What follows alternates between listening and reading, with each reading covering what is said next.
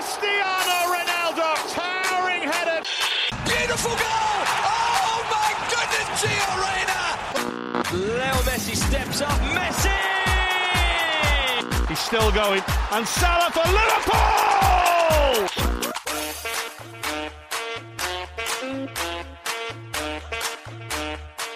سلام خوش اومدید به اپیزود 14 هم از فصل پنجم رادیو آفساید همونطور که قول داده بودیم تو این اپیزود بخوایم بریم سراغ بازی های چمپیونز لیگ. تا مروری کلی داشته باشیم روی همه گروه ها تا پایان هفته چهارم دور گروهی. همینطور خارج از چارچوب چمپیونز لیگ کمی در مورد شرایط تاتنهام زیر نظر کنته صحبت می‌کنیم. اگر اولین باره که دارین رادیو آفساید گوش میدین باید بگم که رادیو آفساید یه پادکست خودمونیه با تمرکز بر فوتبال اروپا که توش تلاش می‌کنیم از زوایای مختلف به مسائل فنی، حاشیه‌ای پشت صحنه و مدیریتی این بازی زیبا بپردازیم. رادیو آفساید رو می‌تونین از Castbox و بقیه اپلیکیشن های پادگیر گوش بدید و یادتون نره که ما رو در شبکه های اجتماعی هم دنبال کنید. از همه مهمتر فراموش نکنید که ما رو به دوستانتون هم معرفی کنید. ممنون که به ما گوش میدین. دمتون گرم. بریم و برنامه رو شروع کنیم.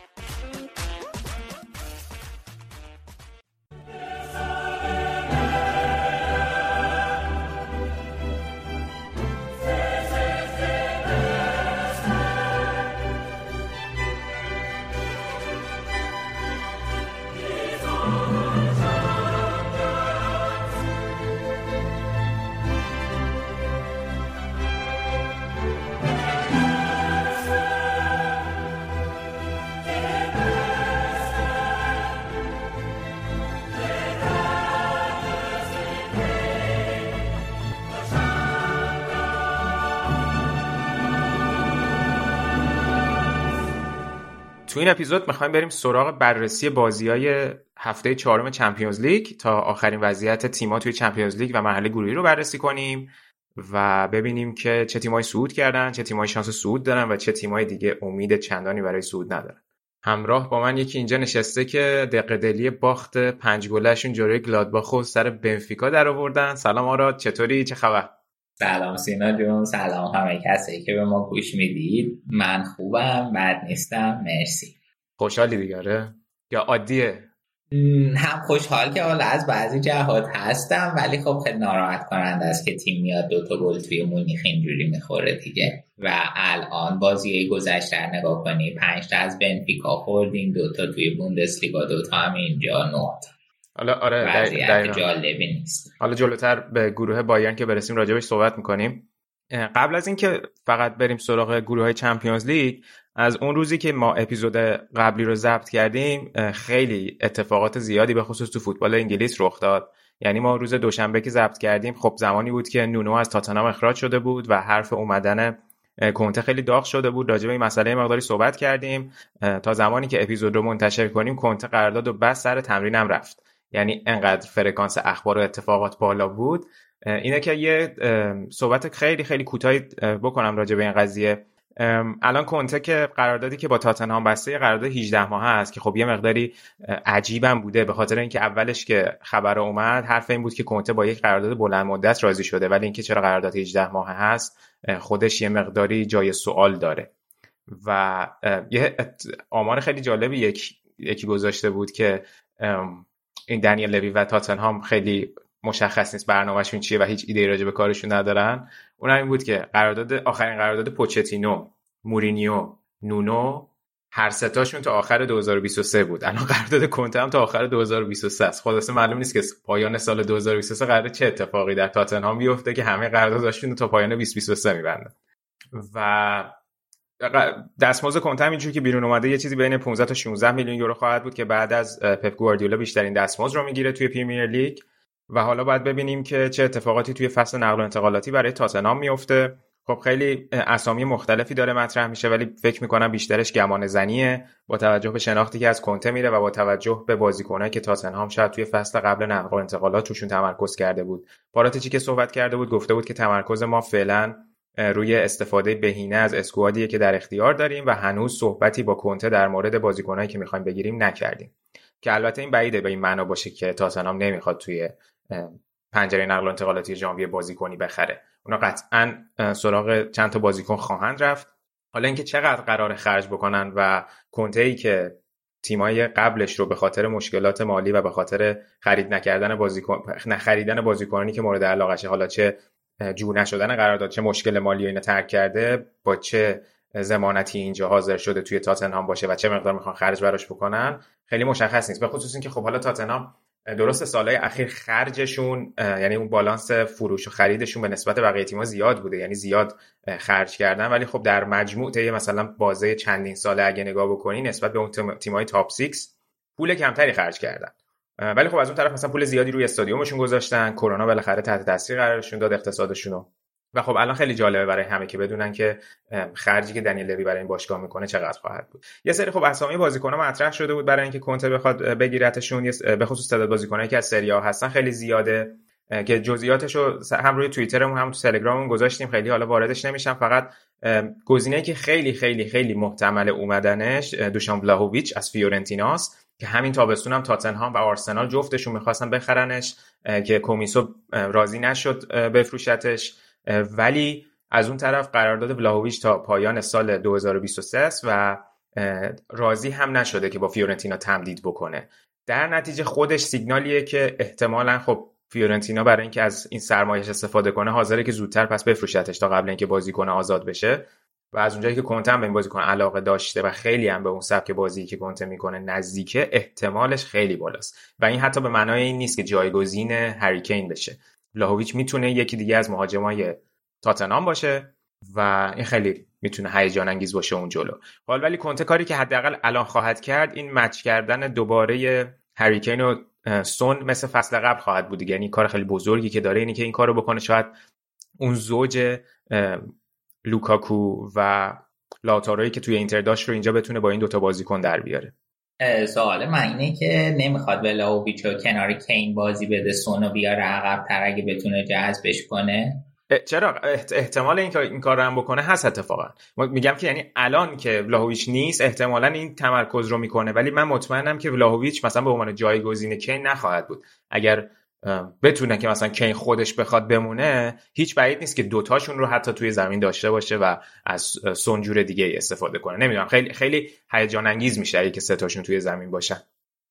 و یه کار دیگه که قاعدتا کنته باید بکنه یه الان نبودن خلاقیت توی مرکز زمین تاتنهام بارز دیگه. تو اپیزود قبلم جلوی بازی با منچستر که داشتن راجبش صحبت کردیم روی این کار خواهد کرد. و سطح بازیکنانی که توی ترکیب اصلی بازی می‌کنن با سطح نیمکت تفاوت فاحشی داره. حداقل توی این فصل روی اینم کار خواهد کرد. یعنی باید این کار رو بکنه این سطح رو به هم نزدیک بکنه تا بتونه اون حالت رقابتیشو داشته باشه و جلوی تیمای تاپ 6 بتونه چی میگن؟ یعنی در در, در سطح اونا فوتبال بازی کنه تا حالا بخواد اون بازیکن‌ها که مد نظر خودش هستن رو بیاره. نکته آخر فقط این که راجع به اینکه چرا اصلا کنته این پروژه رو قبول کرده هم سواله و به نظر می‌رسه خیلی ریسک بزرگی کرده. منتها اولین بارم نیست که این ریسک رو می‌کنه.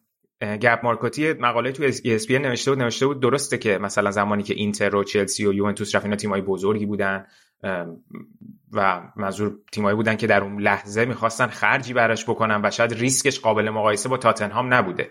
اما میگه ریسک بزرگتر و زمانی کرد که رفت تیم ملی ایتالیایی که خالی از استعداد و بازیکن سطح بالا بود. یعنی این ریسک مشابه رو قبلا پذیرفته و بسیارم توش موفق عمل کرد. یعنی با اون نسل عجیب غریب بازیکن ایتالیا واقعا خوب نتیجه گرفت. یعنی الان شما هر دفعه من اسکواد رو می‌بینم سورپرایز میشم. چه جوری کنته مثلا تونست بلژیک و اسپانیا رو ببره توی مسابقات یورو.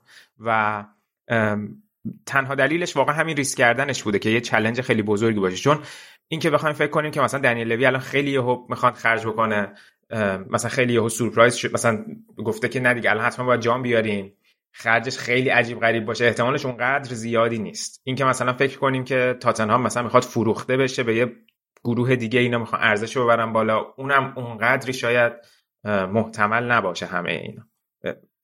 من اپیزود قبل گفتم دنیل لوی صاحب باشگاه دنیل لوی خودش فقط سی درصد سهام رو داره یعنی مجاریتی سهام رو نداره تو پرانتز بگیم.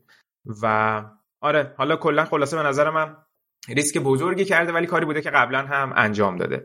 و کلا خب همه الان براشون جذابه. ببینن چه تغییراتی توی فرم بازی تاتنهام ایجاد میشه چه تغییراتی توی فرم بازی کین ایجاد میشه.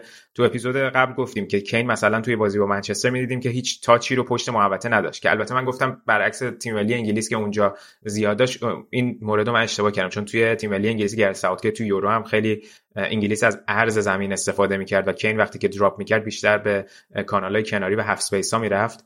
ولی الان شاید مثل کاری که با لوکاکو می‌کرد خیلی از مرکز استفاده بکنه. الان خیلی عجیبه که مثلا نگاه می‌کنی هم سون هم کین وقتی نقشه لمس توپاشونو می‌بینی خیلی تو half space های سمت چپ انباشته شده در حالی که از مرکز استفاده نمیشه. ولی مطمئنا با اومدن کنته وقتی کین دراپ می‌کنه از اون مرکز بیشتر استفاده خواهند کرد. حالا تو هفته های آتی که فرم بازی تاتنهام در بیاد بیشتر می‌تونیم صحبت کنیم و حتی شاید بتونیم بگیم این فصل هم خیلی زوده. فصل بعد زمانیه که میشه اون شکل بازی که کنته مد نظرش هست رو توی تاتنهام ببینیم.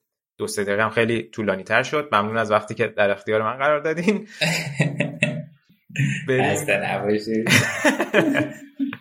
یه دونه ویدیو هم گذاشتیم توی توییتر از یکی از هواداران قدیمی تاتنام خانم عدل که خودش بچه محل تاتنامیاست و توی مسابقه که با مجله ووگ داشت خبر اون کسی که ازش سوال می‌پرسید گفت هنوز اون چند تاتانامیا رو یادتونه که اون گلوری گلوری تاتنام هاتسپر رو خوند. خیلی جالب بود. دیگه سوالی که پیش اومده بود این بود که کدوم گلوری کدوم گلوری؟ ولی اصالت این آهنگ در برمیگرده به خود تاتنامیا چون یونایتد و لیدز هم این شعار رو دارن. یه برگرفته از یک سری مارشای نظامیه ولی اتفاقا با امید بچه ها امید رو نمی‌شناسن خیلی زیاد نبوده تو این اپیزودا یکی از بچه های منچستری رادیو آفسایده که تو season قبلی با همون بود اون خودش گفت آره منم تحقیق کردم تاتنامی اولین شعار رو دادن ولی حالا شاید الان دیگه کنته به glory برسونتش Do you think you still remember the Hotspurs chant? Oh yes. Glory, glory, Tottenham Hotspur. Glory, glory, Tottenham Hotspur. Glory, glory, Tottenham Hotspur, and the Spurs go marching on. The crowd goes wild. Okay, okay, okay. اگه که موافقی دیگه بریم سراغ چمپیونز لیگ بیا از گروه اول گروه به گروه پیش بریم حالا راجع به بازی مهمتر بیشتر صحبت می‌کنیم یه review ی هم می‌کنیم وضعیت گروه ها به چه صورته خب گروه اول گروهیه که توش سیتی پاریس لایپزیگ و بروژ بلژیک حضور دارن. اگه میشه یک update ی از وضعیت جدول بده تا راجع به بازی لایپزیگ و پی اس جی بیشتر صحبت بکنیم. ببین الان پی اس جی با این مساوی که این هفته جلوی لایپزیگ داشتن دو دو صدر جدول از دست دادن. یه بار هم با کلوب بروخه مساوی کرده بودن و الان با دو برد دو مساوی هشت امتیاز دومن. سیتی یه باخت جلوی پی اس جی داشته فقط نه امتیازی اوله. بروخه با چهار امتیاز سومه و فعلا تو منطقه لیگ اروپا است و لایپزیگ چهارم یک امتیاز داره و وضعیت بسیار بدی داره توی این گروه. حالا در ادامه هم یه بازی بین لایپزیگ و بروخه مونده که بازی توی بلژیک لایپزیگ حتما باید این بازی رو ببره اگه می‌خواد شانس لیگ اروپا داشته باشه و یه بازی با سیتی داره توی آلمان. همچنین سیتی و پی اس جی هم یه بازی توی اتحاد دارن که خیلی بازی مهمی نبرد سرگروهی خواهد بود.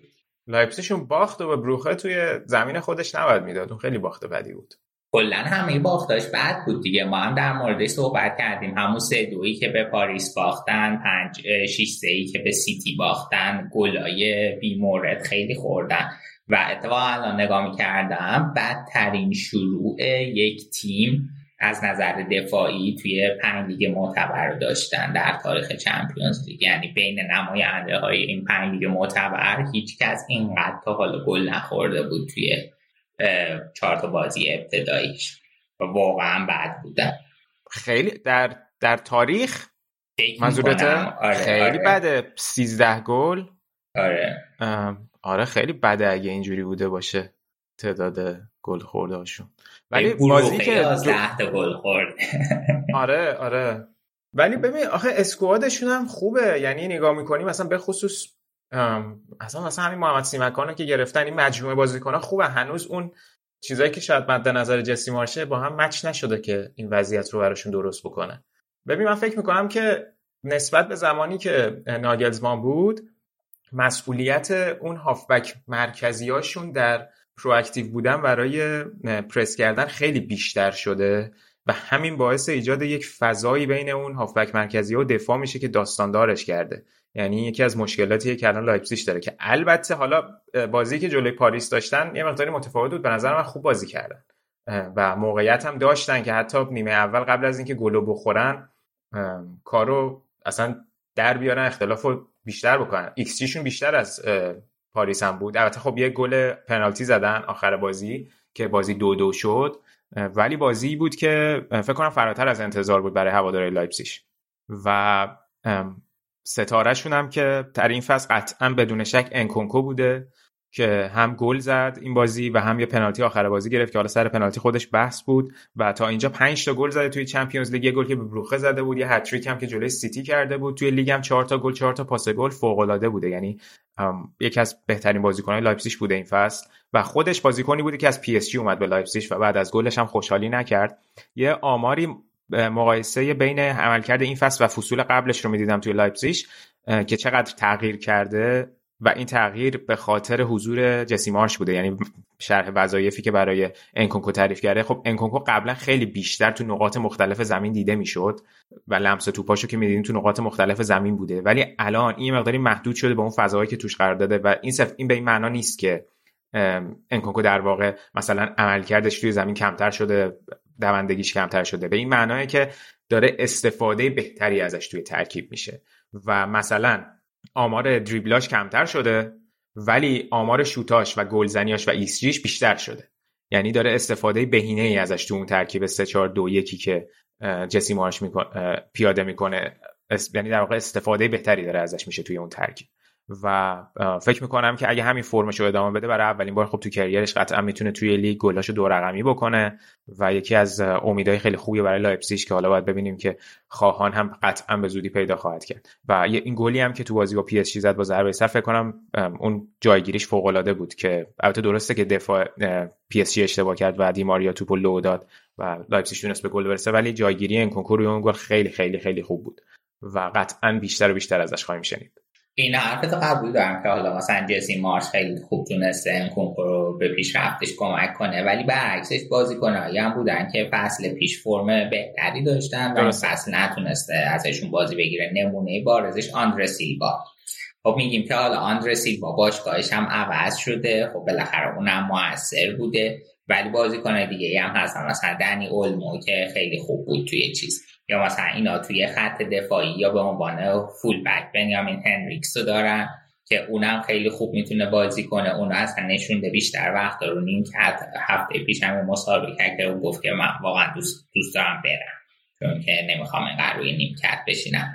پایدارا مثلا زیر نظر ناگلزمان بهتر بود که الان اونقدر خوب نیست. یا مثلا سوبوسلای اونم خوب بود و الان حالا به جز یکی دو تا استثناء اگر در نظر بگیریم در مجموع به نظر من همه بازیکن افت کردن زیر نظر جسیماش کاملا درست میگی و منم از اون لحاظ میگم وقتی که اسکواد خوبی دارن خب همین جای تعجب داره که چجوری از این اسکواد اون استفاده درستی رو باید بکنه نمی‌کنه دیگه. حالا اینکه از بین اینا راست میگی. انکونکو فقط اینجوری براش بهتر شده خب جای تعجب داره. یعنی تو از تمام ابزارات نمی‌تونی اون استفاده بهینه رو انگار بکنی. ببین اینکه این قضیه که میگی شاید تاثیر عکسش توی بازی آندر سیلوا اینجوری باشه که خب الان انکونکو لمس توپ بیشتری حتی توی box حریف داره. و خب شاید این مثلا این منتقل شده این وظیفه به انکونکو اینجا و آندر سیلوا اونقدر دیده نمیشه. ولی خب درست میگه. مثلا من هر دفعه تعجب می‌کنم واقعا این مجموع بازیکن اون جلو می‌بینم. همین خود این امیل فورشبرگ هم به نظر من افت کرده این فصل. حتی جلوی نسبت به زمان قبلی که زیر نظر ناگلزمان بود. ولی خب این مجموع بازیکن اون که اون جلو دارن سوبوسلای که گفتی هایلر و همه اینا باید واقعا یک تیمی باشه که در حد الان چارتای بوندسلیگا یعنی squad شون در حد همون چارتای بوندسلیگا الان کماکان هست. ولی خب خوب کار نکردن دیگه در این زمینه. یه یه حالا یه حاشیه بگم قبل اینکه راجع پی اس جی صحبت کنیم. یه دونه data analyst تیم اتلتیک داره که یه پادکست خیلی خوبی هم با مایکل کاکس ضبط می‌کنن همیشه می‌کردن در واقع. تام ورویل که زده بود که آخرین روزشه توی اتلتیک و داره به عنوان data scientist میره لایپسیش و خیلی جالب بود خیلی جالب بود که داره میره لایپسیش و لایپسیش کلا روی اینجور چیزای data analytics زیاد توی اخبار میاد که روی این موارد کار می‌کنن. و scouting شون هم انصافا scouting خوبی. حالا اون مجموعه باشگاه هایی رو که زیر نظر ردبولن نمی‌دونم این خاصیت رو دارن یا صرفا مربوط, مربوط به لایپسیشه جالب بود. خیلی نمی‌دونستم اصلا. آره آره خیلی جالب بود برای منم. اتفاقا از اونایی هم بود که از اون افرادی بین اتلتیکیا بود که خیلی مورد توجه همه قرار می گرفت اون آنالیزای تاکتیکی که میذاشت و اون آنالیزای data یی که میذاشت و بین خودشون هم مقبولیت خیلی زیادی داشت. حالا باید ببینیم تو دراز مدت چیز مشخصی میشه ازش توی لایپزیگ دید یا نه. یه مقدار راجع به پی اس جی اگه صحبت کنیم خب حالا من خیلی بازی پی اس جی رو در لیگ فرانسه دنبال نکردم جز بازی با مارسی شون. البته تو اونجا که وضع خوبی دارن از 12 تا بازیشون 10 تا رو بردن یکی مساوی باخت. و ولی واقعا بازی که جلوی لایپزیگ داشتن اونقدر بازی چشمگیری نبود. و من واقعا توقعی که دارم باز تیمی که انقدر بازیکن سرعتی داره خیلی بیشتر از اینا می‌تونه از فضای پشت مدافعین که به خصوص وقتی که اون تیم دو یک عقبه و داره تلاش می‌کنه به گل برسه بهتر می‌تونه استفاده کنه. ولی امان از وقتی که یک تیم بازیکناش دچار بازی کردن از سر شکم سیری بشن. یعنی قشنگ می‌شد اینو دید که چقدر وقتی این تیم دو یک جلو بود موقعیت از دست داد. چه اشرف و دیماریا و به خصوص امباپه که دوتا موقعیت فوق العاده رو از دست داد و قشنگ می‌شد دید که خیلی مغرورانه داشتن به نظر من بازی می‌کردن. و یه صحنه بود حالا انصافا روی گل اولی که زدن واینالدو خب جفت گل پی اس جی زد گل اولشون خیلی خوب بود یعنی کار ترکیبی که نیمار و واینالدوم و امباپه و دیماریا داشتن فوق العاده بود که منجر به گل شد. این بازی خب مسی رو هم نداشتن ولی خیلی انتقاد از بازی نیمار شده بود که خیلی فعالیت خاصی توی زمین نداشت جز همون تاثیرش روی گل. یه صحنه بود توی نیمه دوم پی اس جی داشت پرس می‌کرد دفاع لایپزیگو یهو وسط زمین نیمار نشست بند کفشش رو ببنده و دقیقا در همون لحظه سیماکان صاحب توپ شد و عدم همکاری نیمار تو اون لحظه با بقیه بازیکن‌ها برای پرس باعث شد که اون فضا خالیش سیماکان قشنگ حمله توپ داشته باشه تا زمین پی اس جی. خیلی صحنه عجیبی بود. یعنی تو زم... دقیقا موقعی که تیمت داره پرس می‌کنه یا میشینی زمین. بعد موقعی که داره ازش رد میشه یه لحظه پای چپش هم یه درازی می‌کنه که مثلا شاید حالا گرفت. واقعا مدیریت کردن این بازیکن‌ها سخته. آره یادت بازی فرانسه برزیلو؟ آره آره آره که روبرتو کارلوس بندی که نشست. نشست ببنده از همونجا آنری فرار کرد گل زد بازی هم یکی کارلوس خسته شده بود اونجا اصلا جون نداشت راه بره دیگه. انقدر ابرش سنی اون تیم بالا بود بازیکنان نمیکشیدن. دقیقا این همون سیستم بود. آره. عجای برزیل. جون ندارم آره خیلی صحنه عجیبی بود. ولی پنالتی هم که دادن یه مقدار عجیب غریب بود. یعنی شاید واقعا هم نباید اینقدر این بازی براشون پیچیده می‌شد. این دوناروما که تو دروازه وای میسه خدای پنالتی زدن خیلی بهش سخته. دو متر فکر تو قد وایسای تو دروازه پنالتی یعنی یه پنالتی هم که نیمه اول از آندر سیلوا گرفت و این پنالتی هم که سابوسلای زد خیلی خوب رفت سمت توپ. من من فکر کردم اصلا گرفت این توپ. واقعا سخته بهش گل زدن روی پنالتی. تمرکز خیلی بالایی می‌خواد. ولی و من اشرف رو که می‌بینم که کماکان دلم میسوزه دیگه. این ما چه گوهر گرانبهایی رو داشتیم که پی اس جی هم هنوز نتونسته اون قدری که کنته این اواخر می‌تونست از انرژی و توانایی حکیمی استفاده کنه استفاده بکنه. واقعا ستم... نا... این ناعادلانه است که ما فقط تونستیم یک فصل اشرف رو توی اینتر داشته باشیم. خلاصه که آره همینجور که گفتی الان روایت داریم پولش هم هنوز به رئال نه دیگه آخراشه. دیگه تو حسابهای دفتری خیلی زیاد نمونده از اون پولی که باید پرداخت بشه. پولش هم که جور شد دیگه. فروختیمش پولش در آره خلاصه با این بازی همونجور که گفتی پی اس جی هم که رفت دوم ولی به نظر نمی‌رسه خیلی کار سختی برای صعود داشته باشن و فقط حالا باید ببینیم به عنوان تیم اول صعود می‌کنن یا حالا تیم دوم. آره دقیقا. من فکر کنم که تقریبا صعود این گروه وضعیتش مشخص شده ولی خیلی اهمیت داره به نظرم گروهی اول صعود کنی یا دوم توی قرعه ای که بعد بهت می‌خوره. صد درصد صد درصد. اونورم که سیتی 4 یک تونست بروخه رو تو زمین خودش یعنی در واقع زمین سیتی ببره. بازی رفت رو هم که 5 یک برده بودن و تو اپیزود قبل اشاره کردیم که سیتی تو بعضی بازی ها یا گل نمی‌زنه یا اگه می‌زنه زیاد می‌زنه و این بازی هم نیمه اولی مقداری براشون پیچیده شده بود. ولی نکته مهمی بود که تونستن اون بازی رو که داشتن و مد نظر پپ بود رو با صبوری بالاخره پیادش کنن. و ستاره این بازی هم مثل خیلی از بازی دیگه این فصل سیتی قطعا ژائو کانسلو بود. 91 درصد دقت پاس داشت. 7 شانس 7 شانس گل خلق کرد. سه تا هم assist داشت و 8 تا پاس بلند دقیق از 10 تا پاس داشت. فوق العاده است یعنی راجع به این تاثیر بزرگی که پپ الان روی بازی کایل واکر و کانسلو گذاشته و اینا هم روز به روز دارن بهتر میشن. صحبت کردیم این بازی هم گوندوگان هم خیلی خوب بود و شاید خبر خیلی خوب این بود که استرلینگ هم گل زد برای سیتی و خیلی برد خوبی بود قبل از بازی جلوی منچستر یونایتد توی پریمیر لیگ. اگر صحبتی نداری دیگه آراد راجع به این گروه بریم سراغ گروه بعدی. گروه بی مسابقات چمپیونز لیگ لیورپول سینا تونست که اتلتیکو رو دوباره ببره و رفت و برگشت بردنشون. خب پیش بینی می‌شد که خیلی چالش برانگیز باشه و این دوتا رقابت کنن برای صدر جدول. ولی عملا اینطور نشد. لیورپول با دوتا بازی که خیلی هوشمندانه تونست در بیاره. شیش امتیاز جلوشون گرفت و الان نه تنها با دوازده امتیاز صعودش رو قطعی کرد بلکه قطعی شد که اول گروه میره بالا. چون که پورتو دومه پنج امتیازیه اتلتیکو چهار امتیاز میلان یک امتیاز و نکته ای که اینجا هست اینه که حالا اتلتیکو الان اینا باید برای سهمی دوم و سهمی لیگ اروپا رقابت کنن که اتلتیکو یه بازی با میلان داره توی واندا متروپولیتانو. و یه بازی بعدش با پورتو داره که اون بازی توی پرتغال بازی سختی خواهد. و احتمالا این دو تا رقابت اصلی خواهند داشت برای اون یکی سهمی صعود از گروه. باید ببینیم که تارمینا چی کار می‌کنن. ضمن اینکه خود پورتو و میلان سختی بازیاشون اینه که یکی بازیشون با لیورپول مونده. ولی بر مسئله هم که از اینه که با تجربه فشردگی بازی دیگه انگلیس خیلی احتمالش بالاست که لیورپول از یه اسکواد دیگه استفاده از یه ترکیب دیگه استفاده کنه تو این بازی. دقیقا. می‌خوای یکم راجع به بازی لیورپول اتلتیکو صحبت کنیم که لیورپول تونست دویش ببره.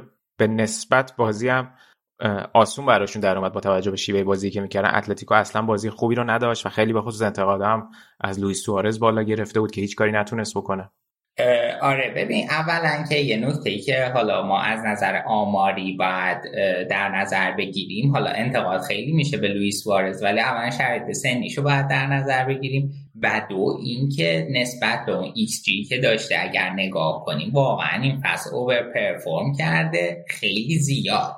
یعنی اصلا بازیکنی نیست که حالا ما بتونیم بهش انتقاد کنیم. و فکرم بعد از بنزما که خب بنزما شرایط خیلی خوبی داره این فصل و بعد توی همون چند تای اول اسم سوارز هم هست. من حالا بالاخره بازی پیش میاد که یه مهاجم محو میشه توی اون بازی به نظر چیز طبیعی به نظر من حد در مورد بقیه اتلتیکو ببین اونا اومدن که یه رو اول بازی رو بستن و بعد چون که نیاز داشتن بازی رو ببرن مجبور شدن یکم خودشون باز بشن و این فضاهایی که بینشون به وجود اومد در نهایت در کار دستشون داد و لیورپول خیلی راحت تونست بازی در بیاره.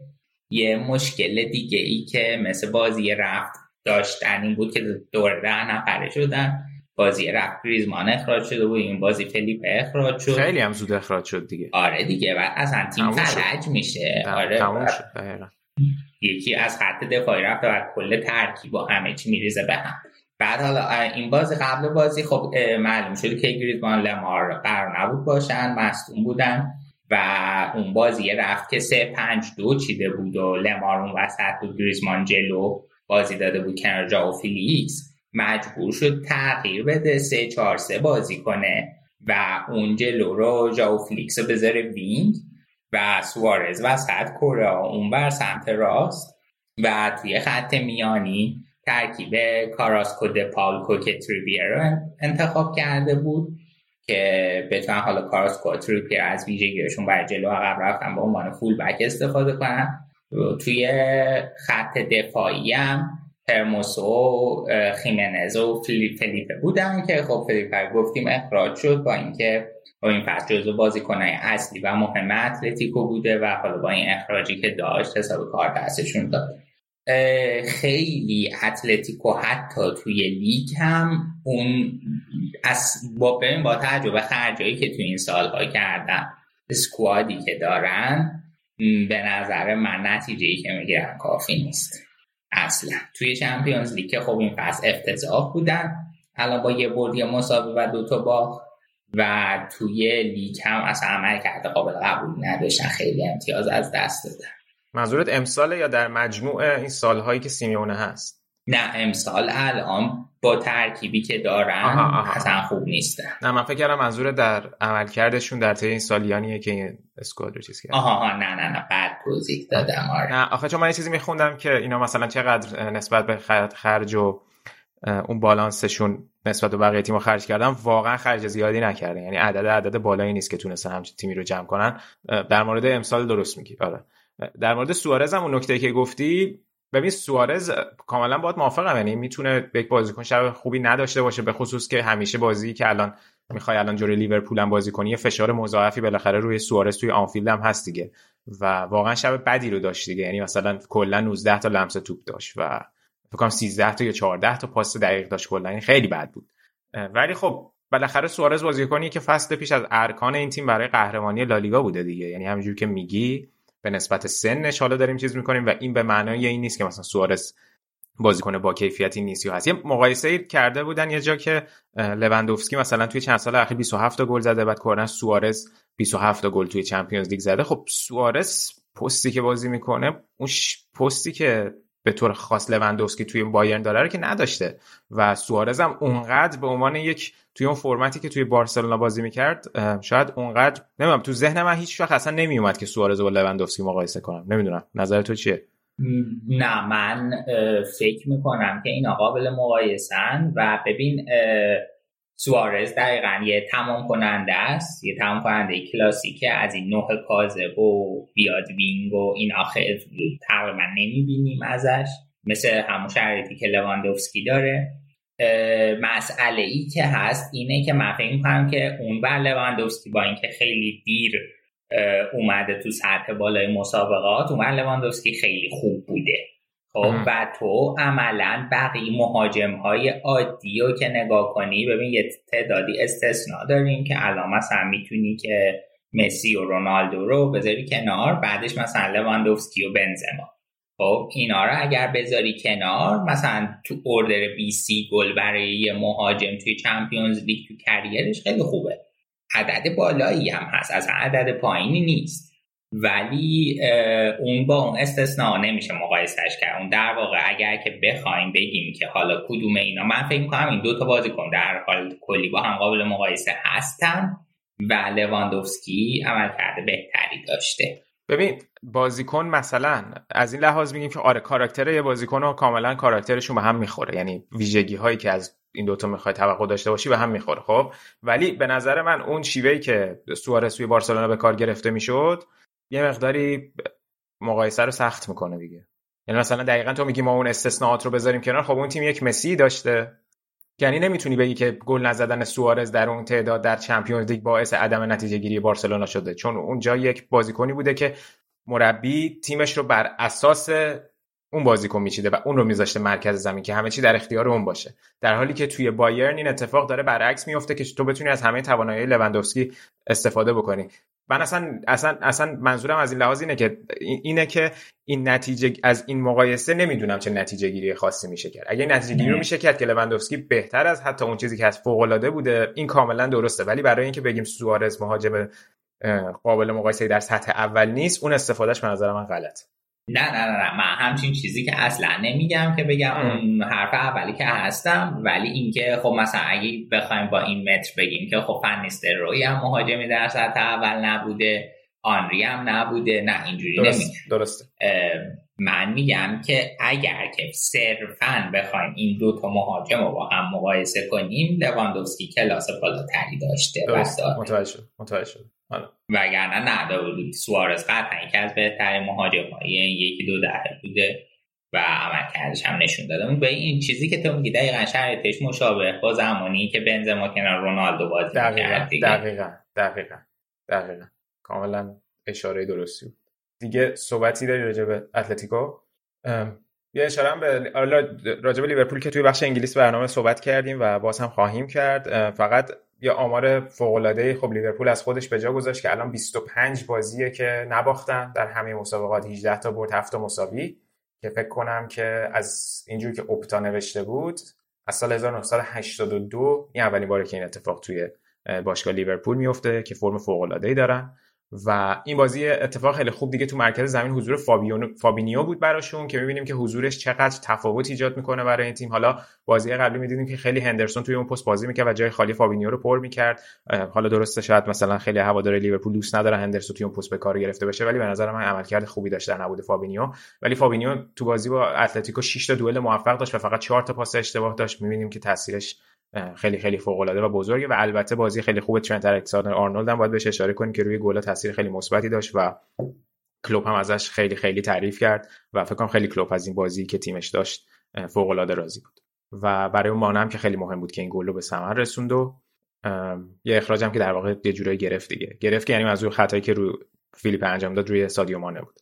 و حالا راجع به لیورپول باز هم توی بخش انگلیس صحبت می‌کنیم ولی فرمشون فوق العاده است و اینکه توی یه گروهی به اسم گروه مرگ قرار می‌گیری و بعد از بازی چهارم به عنوان تیم اول صعودت قطعی میشه نشون میده که چه عملکرد درخشانی داشته این تیم بریم سراغ بازی بعدی که توی این گروه انجام شد بین پورتو و میلان که بازی به تساوی کشید توی سنسی رو بازی که میلان نیمه اول خیلی بد بود و واقعا پورتو تونست هر کاری که می‌خواست بکنه و ولی نیمه دوم میلان به بازی برگشت. گل رو هم تونستم بزنم ولی خب تفاوت سطح دو تا نیمه کاملا فاحش بود. چیزی که فکر کنم همه میلانیا خودشون قبول داشتن و پیولی هم به این اذعان داشت. میلان خب البته دیدیم دیگه الان تفاوت سطح بازی که توی لیگ داره با چمپیونز لیگ پیاده می‌کنه متفاوته همین آخر هفته تونسته بودن که رومو توی ورزشگاه المپیکو دو یک شکست بدن. تو بازی که بسیار بازی جنجالی هم شد. مثل همیشه داوری که توی ایتالیا راجبش صحبت می‌کنیم خیلی توش بولد بود. تئو هرناندز اخراج شد. اعتراض میلانی این بود که قبلش اصلا باید خطا گرفته می‌شد اصلا کار نباید به اونجا کشیده می‌شد. پنالتی که روی زلاتان گرفته شد روش حرف و حدیث داشت. آخر بازی یه خطا کیر روی پلگرینی انجام داد که خب به صورت مشخص ضربه رو زده بود و کاملا قابل مقایسه بود با اون اتفاقی که توی بازی اینتر و یوونتوس افتاده بود و دونفریز پای دانیلو رو زده بود. پای الکساندرو رو زده بود و داور اصلا نرفت وار رو چک بکنه. همه و همه نشون می‌داد که چقدر باز هم مشکلات داوری سریا بولده و حتی تازه بازی درست روم رومیا آخر بازی شاکی شدن ولی خیلی اشتباهاتی که به ضرر میلان شده بودم زیاد بود توی این بازی. یعنی میگم دو طرفه صرفا برای دفاع از یک تیمی داور عمل نمی‌کنه مشکل داوری فاحش. داور پیشنهادی ما استاد مایکل اولیور می‌خوای اولیور رو بیاریم؟ اون دفعه پیشنهاد دادی بیایم برای درویاتون از باز داور خارجی استفاده کنیم. آها تو گفت داور آلمانی بیارین آره با ببین آخه الان وضعیت داوری توی ایتالیا که خب مشخصه داوری انگلیس و اسپانیا هم ولی واقعا همچین مال نیست. بعد یه دا داور خارج از این سه تا کشور زحمت بکشید آره. واتیکان داور خوب نداره. نزدیک روم هم هست. بررسی می‌کنم بهت اطلاع میدم فکر نکنم اونا اینقدر خوردن اینا بتونم به بدو شرایطی نبود توی بازی بخوام یه مقدار راجع فرم بازی میلان صحبت کنم. ببین تو بازی با روم خیلی نکته ای که جالب بود این بود که می اومدن خیلی از عرض زمین استفاده می‌کردن و یه سری مثلث همیشه کنار زمین تشکیل می‌دادن که مهاجمشون یعنی زلاتان دراپ می‌کرد و این باعث فضا سازی می‌شد. خیلی خوب این کارو میلانیا انجام میدن.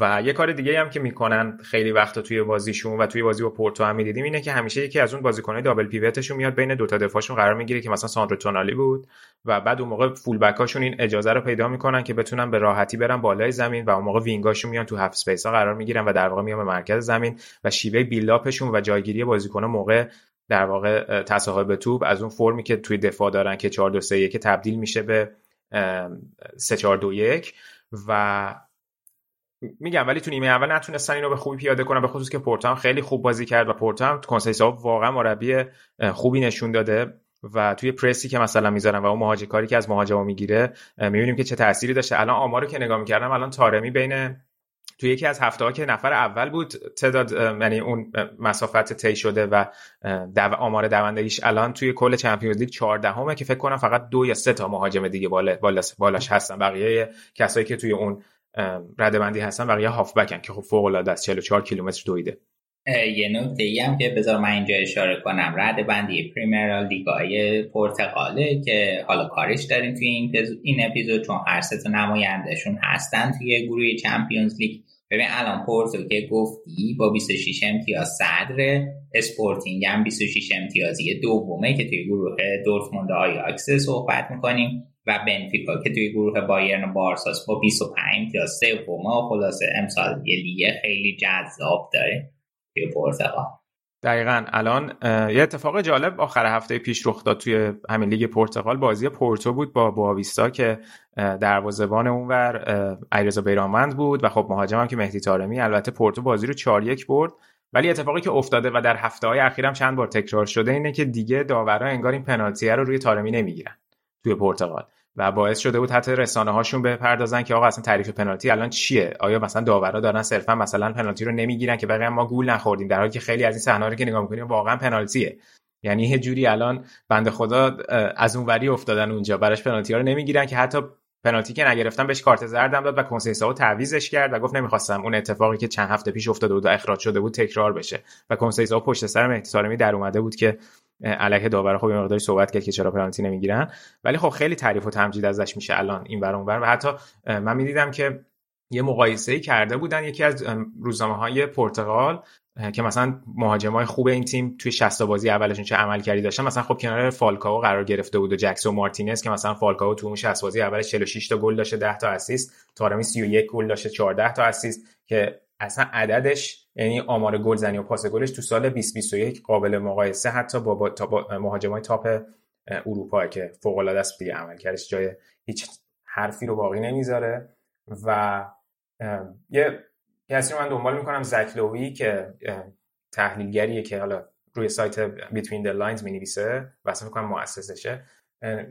اشاره می‌کرد به تارمی می‌گفت به نظر من مهاجمیه که نصفه مهاجم نه نصفه پست نه بازی می‌کنه نصف شماره دهه. یعنی جدا از اون تموم کنندگی که داره نقش playmaker ی هم خیلی خوب بازی می‌کنه.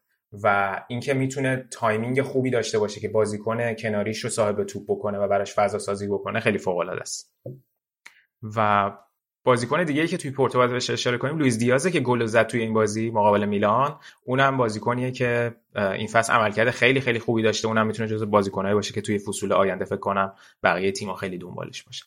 این از اوضاع احوال پورتو و راجب میلان. حالا هفته بعد تو اپیزود تو بخش ایتالیا که بعد از بازی اینتر و میلان دربی دلا مادورینا برگزار میشه بیشتر صحبت می‌کنیم. فقط یه اشاره بکنم که زلاتان که گل زد جلوی روم به 400 امین گلش توی مسابقات باشگاهی رسید و تو هرناندز هم که این بازی اخراج شد در واقع بازی با روم اخراج شد دربی رو از دست داد. توی بازی با پورتو کالابریا یه مشکلی براش پیش اومد که سرگیجه داشت و به خاطر اون ضربه‌ای که به سرش خورد تعویض شد. خبر خیلی بدی بود برای میلانیا به خاطر اینکه بالوتوره هم این بازی رو از دست داده بود و الان بدون سه تا فولبک شاید بره سراغ دربی و مصدوم هم کلا زیاد داره. یه مقداری باز دوباره شاید شرایط پیولی از این لحاظ سخت بشه.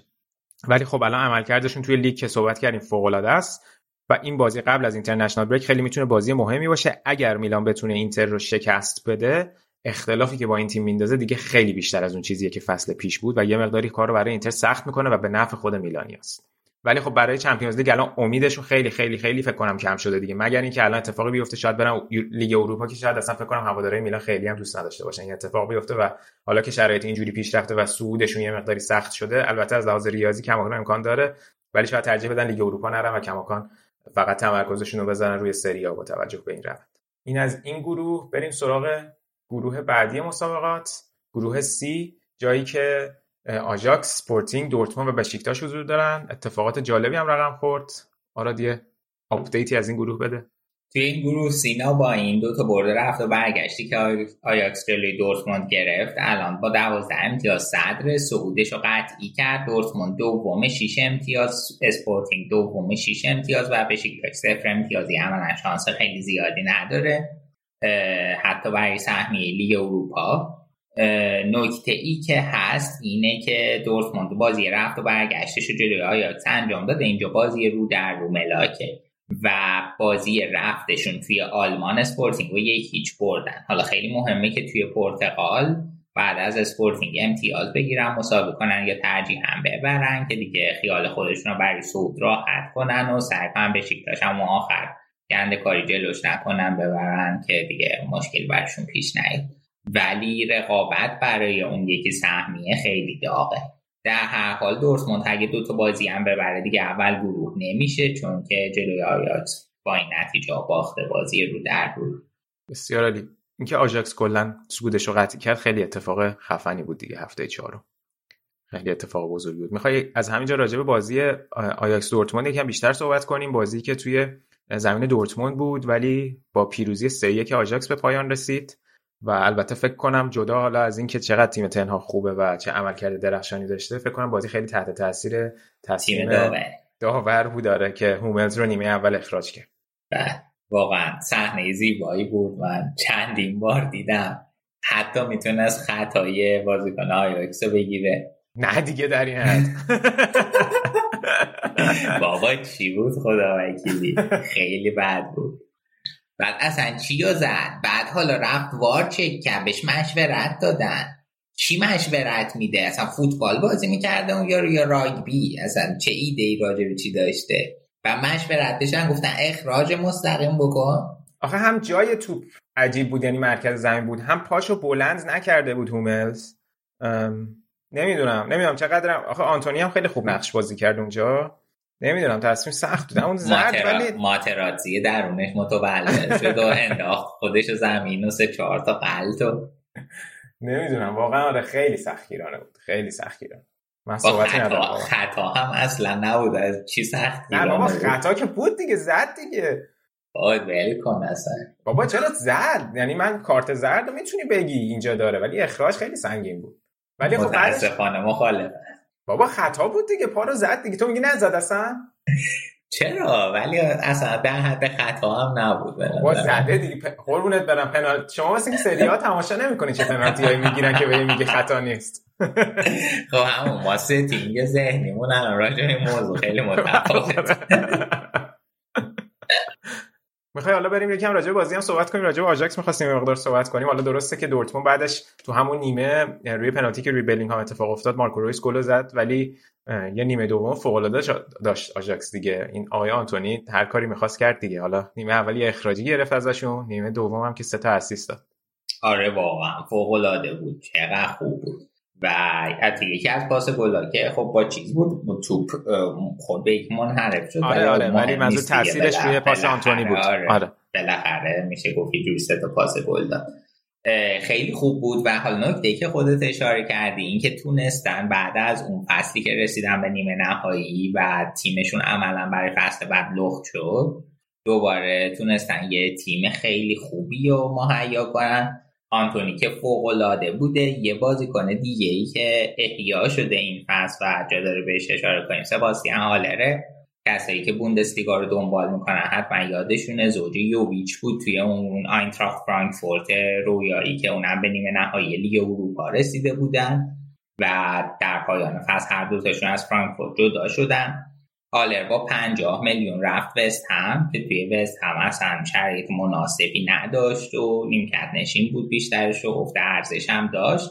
و در نهایت امسال با 22 میلیون یورو آیاکس خریدش از وست هم که خب خریدی بود که سوال برانگیز بود. حالا این 22 میلیونی که اینجا می‌دید می‌تونه برگشتی داشته باشه ارزشش داره یا نه.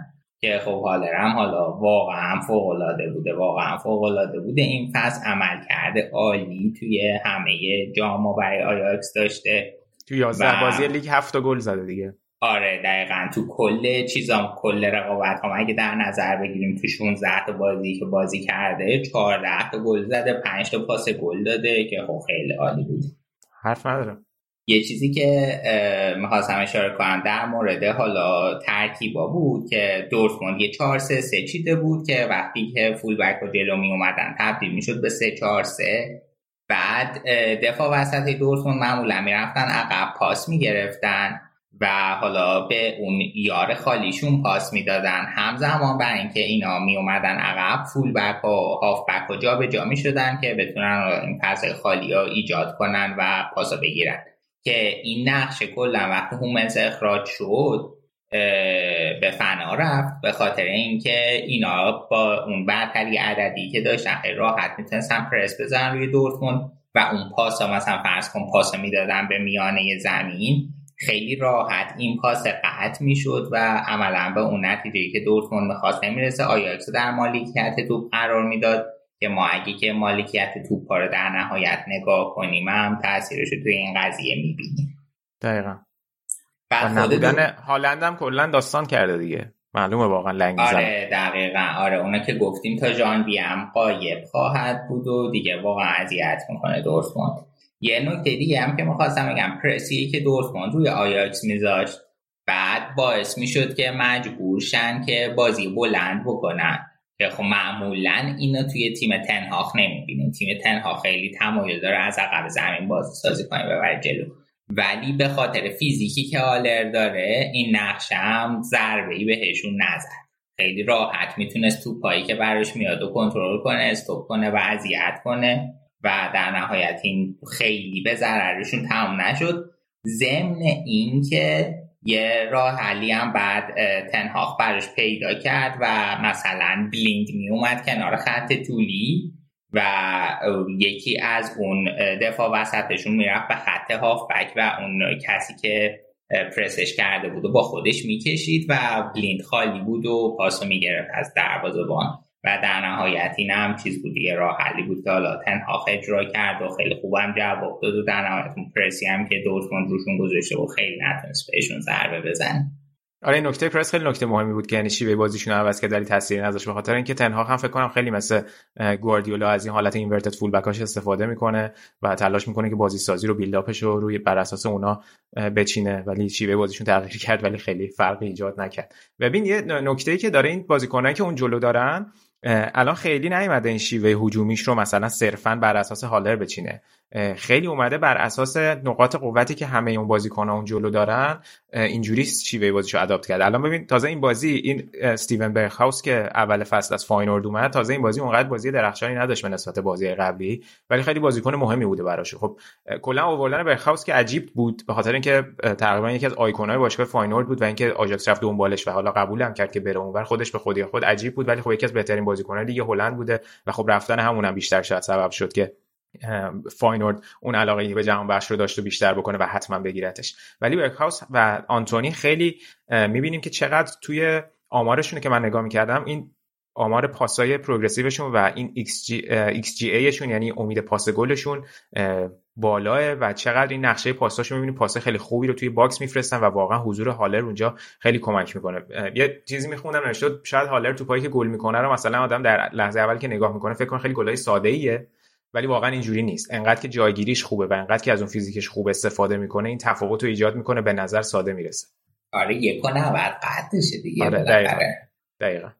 الان اصلا توی تو لیگ هلند که اصلا یه سطح دیگه ای دارن بازی می‌کنن. یعنی حالا خیلی شاید اصلا موضوعیت نداشته باشه به آمارشون بپردازیم که اولا توی هر زمینه ای تو دفاع هم اونجا خیلی خوبه. فکر کنم دو تا یا سه تا گل خوردن. و اون XG دیفرنسشون که نگاه می‌کنی یعنی توی چمپیونز لیگ یعنی اون در واقع تفاوت چجوری بگم تفاوت یعنی اون آوراج گلشون اون تفاضل گلشون X, X of تفاضل گلشون که نگاه بکنی یعنی تفاوت امید گلشون و امید گلی که خوردن. آره. آره آره. فکر کنم بعد از سیتی دومن. یعنی هم عملکرد دفاعی خوبی دارن هم عملکرد هجومی خوبی دارن. PPDA که توی لیگ دارن که فکر کنم توی لیگای برتر اروپایی فکر کنم که دوم یا سوم از زیر هفته. یعنی اون فشار پرسی که می‌ذارن و خیلی خوب بازی جذابی رو ارائه میده تیمش دیگه. حالا اینکه تو کل فصل می‌تونن این momentum رو حفظ کنن هم خودش باید ببینیم چه اتفاقی میفته یعنی می‌تونن این کار رو بکنن و همین فرم پرس رو و این شدت رو حفظ بکنن و آمار گلزنیشون هم ادامه بدن یا نه. چون آمار گلزنیشون که من میخوندم اگر همین روند رو حفظ بکنن با 127 گل رکورد گلزنی تاریخ لیگ هلند رو هم می‌زنن. آره دیگه الان فوق العاده بود از 37 گل توی 11 بازی بیشتر از 3 گل توی هر بازی. تازه بازی قبلیشون هم جلوی هراکلس صفر صفر کردن. آره. 5 تا به آیندهوون زدن. له آره. نکته دیگه می‌خواستی بگی راجع به آجاکس بسیار علی آره آنتونی هم که دیگه صحبت کردیم. اینم فکر کنم جزو اون چیزایی بذاریم که scouting خوبی داشتن سائوپائولو آوردنش هم جوونه. حالا ببینیم این بنده خدا رو که می‌برن از آجاکس احتمالا به زودی اتفاق بیفت ولی یه آماری هم میخوندم از زمانی که تنها اومده توی چمپیونز لیگ بازی خارج از خونه فقط یه دونه باختن. اینم آمار جالب توجهیه. ولی البته مثلا پارسال خب تو لیگ اروپا به روم باختن که خیلی مقداری عجیب بود ولی الان خیلی فوق العاده است. حالا ببینیم که می‌تونن مثل اون سالی که رفتن تا مراحل بالاتر ادامه بدن یا نه. تیم جذابیه دیگه. تیم بسیار بسیار جذابی و مجموع بازیکنان خیلی جالب و جالب توجه. آره من از کوچیک که بودم. یک کراش ریزی روی آیاکس داشتم. آره کلا باله این جرزیشون هم خیلی قشنگه. ساده است ولی خیلی قشنگه. آره. استادیومشون هم باحال و اینا. بریم طرفدار آجاکس شیم. خیلی جذاب شد. من می‌تونم فکر کنم ولی تو که به نظرم عوض کن. چیزی نداره اون تیمی که توش. تو می‌تونی فکر کنی چی؟ من می‌تونم حالا پیش بیشتر فکر کنم ولی تو دیگه قطعی عوض کن. نه بابا برای تو که فرقی نمی‌کنه. تو که عوض کنی همون حالت همون حالتی که بایرن اونجا داره آجاکس هم تو هلند داره. بازی دیگه این گروه هم که بین بشیکتاش و اسپورتینگ بود که اسپورتینگ تونست چهار هیچ بازی رو ببره و یه مقداری الان امیداشون برای صعود کماکان حفظ شد دیگه. و اسپورتینگ هم که اشاره کردی توی لیگ پرتغال هم که اونا هم که بالای جدولن با پورتو. و حالا باید ببینیم که توی لیگ پرتغال هم چه اتفاقاتی میفته. اونجا هم رقابت بین این تیم‌ها جذاب. بریم سراغ این از گروه سی بود. بریم سراغ گروه بعدی مسابقه گروه دی گروه رئال اینتر شریف و شاختار. شاید باورت نشه خیلی حرفی راجع به اینتر ندارم. می‌خوام بذارم واسه اپیزود بعدی. فقط اشاره بکنم که دو تا بازی که برگزار شد رئال دو یک شاختار رو برد تا شاختار یک امتیازی بمونه. خیلی عجیب بود این آمار امتیازی که شاختار گرفته به نسبت فصول قبلش که البته حضور دیزربی یه مقداری شکل یه مقداری که خیلی خیلی شکل بازیشون رو عوض کرده دیگه. کاملا یه تیم دیگه الان از لحاظ دقت پاس و مالکیت و اینا خیلی خیلی آمار بالایی دارن توی Champions League. فرم بازیشون عوض شده ولی خب شاید زوده که بتونیم قضاوت بکنیم راجع بهشون. شاید در اگه بمونه در فصول آینده باید ببینیم چه تغییری توشون ایجاد میشه. نکته که حالا راجع به رئال که علی مفصل صحبت کرد اپیزود قبلی فرم خوب وینیسیوس دو تا assist داشت فرم خوب بنزما که دو تا گل زد. و الان بنزما این گلی که زد اولین گلی که زد باعث شد که رئال به هزارمین گلش توی چمپیونز لیگ برسه و اولین باشگاهی میشه که به این عدد می‌رسه هزار تا گل. و آمار خود بنزما که فوق العاده است دیگه. تو 14 تا بازی 13 تا گل زده 8 تا پاس گل داده. چیز عجیب غریبی جدول این گروه هم سینا بذار اشاره آره حتما. جدول همه گروه رو گفتیم. الان رئال 9 امتیازیه با سه تا بردی که داشته اینتر هفت و شریف 6 امتیازیه شاختر یه امتیاز داره. بازی های بعدیشون شریف میزبان رئال مادرید خواهد بود. اینتر شاختاری بازی دارن و مهمترین بازی که احتمال داره تبدیل به نبرد سرگوری بشه بازی رئال اینتر توی سانتیاگو برنابئو خواهد. دقیقا. الان این با... خب اینتر هم که سه یک تونست شریف رو ببره. این دوتا بردی که جلو شریف به دست آورد دیگه تقریبا از اون شرایط نگران کننده ای که داشتن جداشون کرد و خب الان یه بازی خونگی که جلو شاختار دارن ببرن دیگه صعود قطعیه بالاخره اینتر هم بعد چهار سال می‌تونه از گروهش صعود بکنه. این فقط به این اشاره کنم که اتفاقی که توی تیم اینزاگی افتاده این چند هفته این بود که خب حالا درسته با تیمای خیلی گردن کلفتی اینتر بازی نکرد ولی فرم دفاعیشون خیلی بهتر شد. حالا من واقعا دلچرکین شدم که اون گل آخرم خوردن 3 1 شد یعنی خیلی فوق العاده می‌شد اگه با سه تا کلین شیت می‌رفتن به مسافه میلان. ولی اون بالانسه بیشتر و بیشتر داره دیده میشه و بیشک بهترین بازیکن زمینم که مارسلو بروزوویچ بود جدا از بازی فوق العاده ای که داشت گل خیلی خوبم زد نیمه دوم. اینتر البته بازی خیلی موقعیت داشت خیلی موقع و واقعا ژکو مارتینز داشتن موقعیت ها رو یکی پس از دیگری از دست می‌دادن و خوب شد که خیلی زود نیمه دوم به گل رسیدن بازی براشون پیچیده نشد. اگه گل اینتر رو ندیدین بو گل بروزوویچو برین ببینین یه کار عجیب غریب بارلا کرد. بارلا تو مسیر توپ بود یه دایو خیلی تر تمیز زد که بخواب روی زمین که این شوت بزنه خیلی باحال بود. و یه نکته جالبی که بروزوویچ این بازی بهترین بازیکن زمین شد. تو چهار تا بازی که اینتر این فصل تو چمپیونز لیگ داشته سه تاشو بروزوویچ بهترین بازیکن شده اون یکی هم اشکرینیا شده. حتی بروزوویچ اون بازی که با رئال داشته و اینتر باخت بروزوویچ بهترین بازیکن زمین بود. ماروتا گفته بود که قرارداد بارلا تمدید شدنش نهایی شده و نفر بعدی بروزوویچه که بعد این بازی ازش پرسیدن چی میشه قراردادت گفته بود حالا ببینیم چی میشه. و من امیدوارم هر چه سریعتر این کارو بکنن چون قراردادش تا پایان این فصله و اگه یه مقداری دست دست کنن کار به ژانویه برسه قطعی کنته رو هوا زده. یعنی شک ندارم که میره سراغش که برای تاتنام بگیرتش. امیدوارم اینتر هرچه سریعتر قرارداد بروزوویچ رو نهایی بکنه. بازیکن خیلی خوب دیگه اینتر تو این بازی آرتورو ویدال بود که این فصل خیلی خیلی بهتر از فصل پیش ظاهر شده.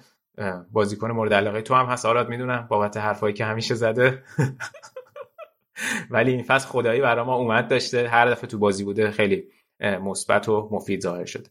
حالا ببینیم که توی بازی با میلان چه اتفاقی میفته تا همینجوری که گفتم. اگر اینتر ببره به کاملا وارد اون کورس میشه با ناپولی و میلان ولی اگه ببازه خیلی دیگه از اون شرایط برای قهرمانی که فصل پیش داشته دور میشه. البته خیلی از فصل باقی مونده ولی اون اختلاف زیاد که به 10 تا برسه واقعا یه مقداری از لحاظ روانی هم روی تیم تاثیر می‌ذاره. ولی فرم اینتر الان خیلی بهتر شده تیم خیلی بالانس داره و همه بازیکنان روی گلزنی مشارکت می‌کنن. خیلی نکته مهمیه. ببینیم که در ادامه چی میشه. به نظر می‌رسه گوش شیطون کرد دیگه بالاخره داریم صعود می‌کنیم ولی همونجوری که گفتی بازی آخر بازی جذابی خواهد بود برای صد نشین.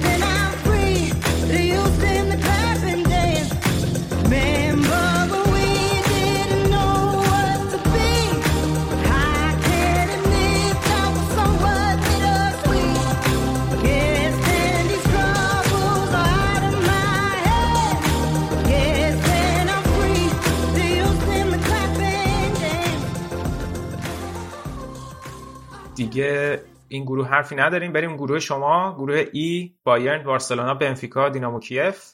شما که 5 دو بنفیکا رو بردین. بارسلونا تو بازی که حالا خیلی خوب نبودن یکیش دینامو کیف رو بردن. گروه یه توضیح میدی؟ آره سینا بایرن با 12 امتیاز صعود کرده. اول گروه فعلا بارسا با 6 امتیاز دوم گروه و بنفیکا 4 امتیازی سوم گروه. همونجور که گفتی بارسا تونست یکیش دینامو کیف رو ببره که بازی خیلی مهمی بود. سه امتیازی بود که به شدت بهش نیاز داشتن با توجه به اینکه یه بازی هم به بنفیکا باختن با نتیجه بعد خیلی مهمه که حالا این تفاوت امتیازی که با بنفیکا دارن رو بتونن حفظ کنن ولی از طرفی خیلی سخته. چون از دو تا بازی باقی موندهشون دو تا رو بعیده ببرن چون یه بازی با بایرن دارن و بازی سختی خواهد بود. بنفیکا از طرف هر دو تا بازیشو با بایرن کرده. و خب خیلی برشون خوب خواهد بود. اگه بتونن بارسا دوباره شکست بدن و سمتیاز ازشون بگیرن می‌تونن اون سهمیه صعود به عنوان تیم دوم داشته باشن و بارسا بفرستن به لیگ اروپا. آره کار مربی که یعنی مربی که احتمالا جاوی باشه که بیاد کارش سخته که همین اول کار بیاد داستان چمپیونز لیگ رو هم براشون قطعی بکنه. توی اخبارم بود که فکر کنم مقامات بارسلونا رفته بودن با مقامات اسد دیدار کرده بودن. یه عکسی هم از اون شامی که بینشون برقرار بود یعنی شام رفته بودن هم اومده بود که دارن رازیشون می‌کنن که فکر کنم اسدی یه 5 6 میلیون یورو می‌خوان که بذارن جاوی بره. ولی به نظر می‌رسه که اتفاق خواهد افتاد بسود راجع به بایرن حالا گفتی اول اپیزود. گل دومی که خوردی این تیمی که 4 یک جلوه چجوری 4 به دو میشن در دفاع؟ داستان چیه واقعا؟ آخه چقدر دیگه می‌خوای گل بزنید بی خیال جون داداش. اینقدر تیم بالا اصلا هیچکی توی خط دفاع نیست. خب کلا کسی نیست. اوپامکانو هم که خیلی مثلا استایل راموستور میاد جلو. آره. آره نه اصلا کلا خط دفاع تعطیل نویه رو گذاشتیم گفتیم تو هم که می‌دونی هاف بکی حالا. با خواستی یه دوتا شوت هم بگیر. آره. نه آره خیلی بد بود و حالا همونجوری که گفتم تو سه تا بازی اخیر باید ده تا گل زده نه تا گل خورده. خب افتضاحه. دو تا گل هم از اونیون برلین خوردیم آخر هفته قبل و عملکرد دفاع خیلی ضعیفه. و چیزی که باعث میشه کمتر ما به این توجه کنیم عملکرد تهاجمی که وقتی می‌بینیم توی یه بازی مثل گلادباخ نمی‌تونن بازی کنن deliver کنن بعد اون افتضاح رقم می‌خوره. ولی با این وجود جا داره اشاره کنیم که لواندوفسکی هتریک کرد در شبی که یه پنالتی هم از دست داد خیلی هم خنده دار زد. حس کنم حس کنم. خواست به سبک برونو فرناندز وجه بالا کنه و پنالتی رو بزنه ولی نتونست. وجه بالا. خیلی اصطلاح اسپانی طوری بود کنم. جدی ای بابا. بالا. خب. مرسی که اشاره کردی نگم. آره. چرا نگی؟ باحال بود دیگه خندیدی. پرد بالا و بیاید زمین. دوبله تهران. آره. بعد گنابریو سانه هم که دوباره تونستن گل زنی کنن و مشارکت داشته باشن. بازی خیلی خوبی هم واقعا داشتن. این اولین بازی بود که ناگلزمان بعد از اون قضیه کوویدش نشسته بود روی نیمکت بایرن دوباره. ترکیبی که چیده بود یه خود متفاوت بود. تصمیم گرفته بود از کواسی کنار اوپامکانو استفاده کنه که تصمیم خوبیه بالاخره یه استعدادی که از پاریس گرفتن باید فرصت بهش برسه تا تجربه کسب کنه تو همچین بازیایی فرصت خیلی خوبیه ضمن که گفته بودن اشاره شده و هفته پیش که توی تمرین خیلی فعال خیلی خوبه ولی هنوز به اون سطح مورد نظر نرسیده. علاوه بر این وسط که ترکیب ثابت کیمیش گورتسکا رو داشتیم و پاوارو دیویس دو بر بودن. تو در نهایت بعد در طی بازی زاویتزر و بوناسار و ریچاردز و توماس مولر موسیالا اومدن توی بازی و کلا تیم عملکرد خوبی داشت. یه نکته ای که من دوست دارم اشاره کنم چون هر کس دیگری این کار کرده بود ما رو زخم می‌کردن نویر تونست این بازی پاس گل بده به لوا. و الان توی Champions League پاس گل داده توی جام جهانی پاس گل داده توی بوندسلیگا پاس گل داده و توی DFB Pokal هم پاس گل داده و اون پاس گلش توی جام جهانی که فوق العاده بود سال 2010 پاسی که داد کلوزر رو تک به تک کرد با دیوید جیمز که همین از همین به دیوید جیمز عزیز درود میفرستم. و گل خورد دیوید جیمز و اون بازی که آلمان چهار یک فوق العاده بود و آره حالا الان حالا می‌خوای اون بازی که با لطف داور داستان شد و اشاره نکن اونقدر دیگه. چیزی که عوض داره گله نداره. همین الان انگلیس 66 گل شد آقا گل شد. توپ خط رد شد. نه هیچ هیچ اتفاق نیفتاده بود اصلا. با هیچ متر معیاری گل من خودم دیدم. استایل چیزی گفت زمان فرعون من خودم اونجا بودم.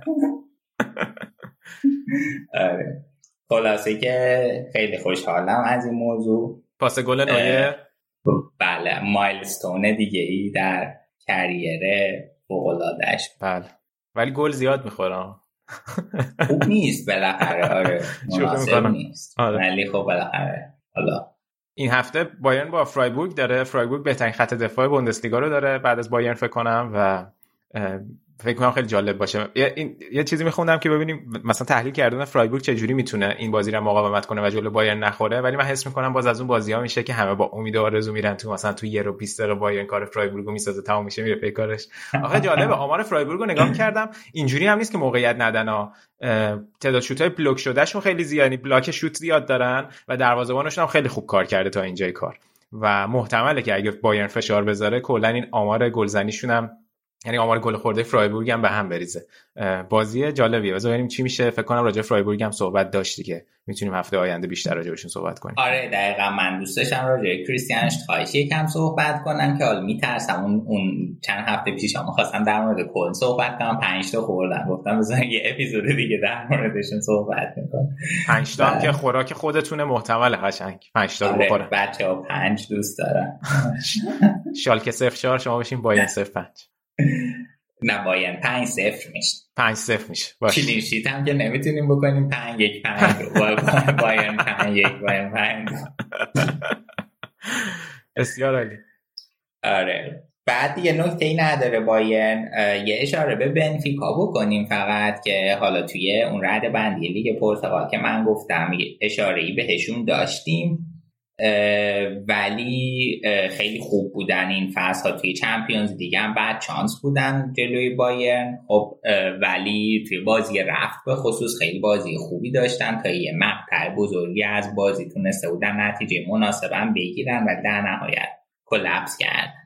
و این ویژگی که دارن یه خورده شبیه بایرنه من نگاه می‌کردم و اینه که خط دفاع سه نفرشون خیلی بالاه و معمولا این حالته که فول بکاشون همیشه از وسط زمین رد میشن و می‌تونن که حالا تیم حریفا با تعداد نفرات بالا توی زمین خودش پرس بکنن.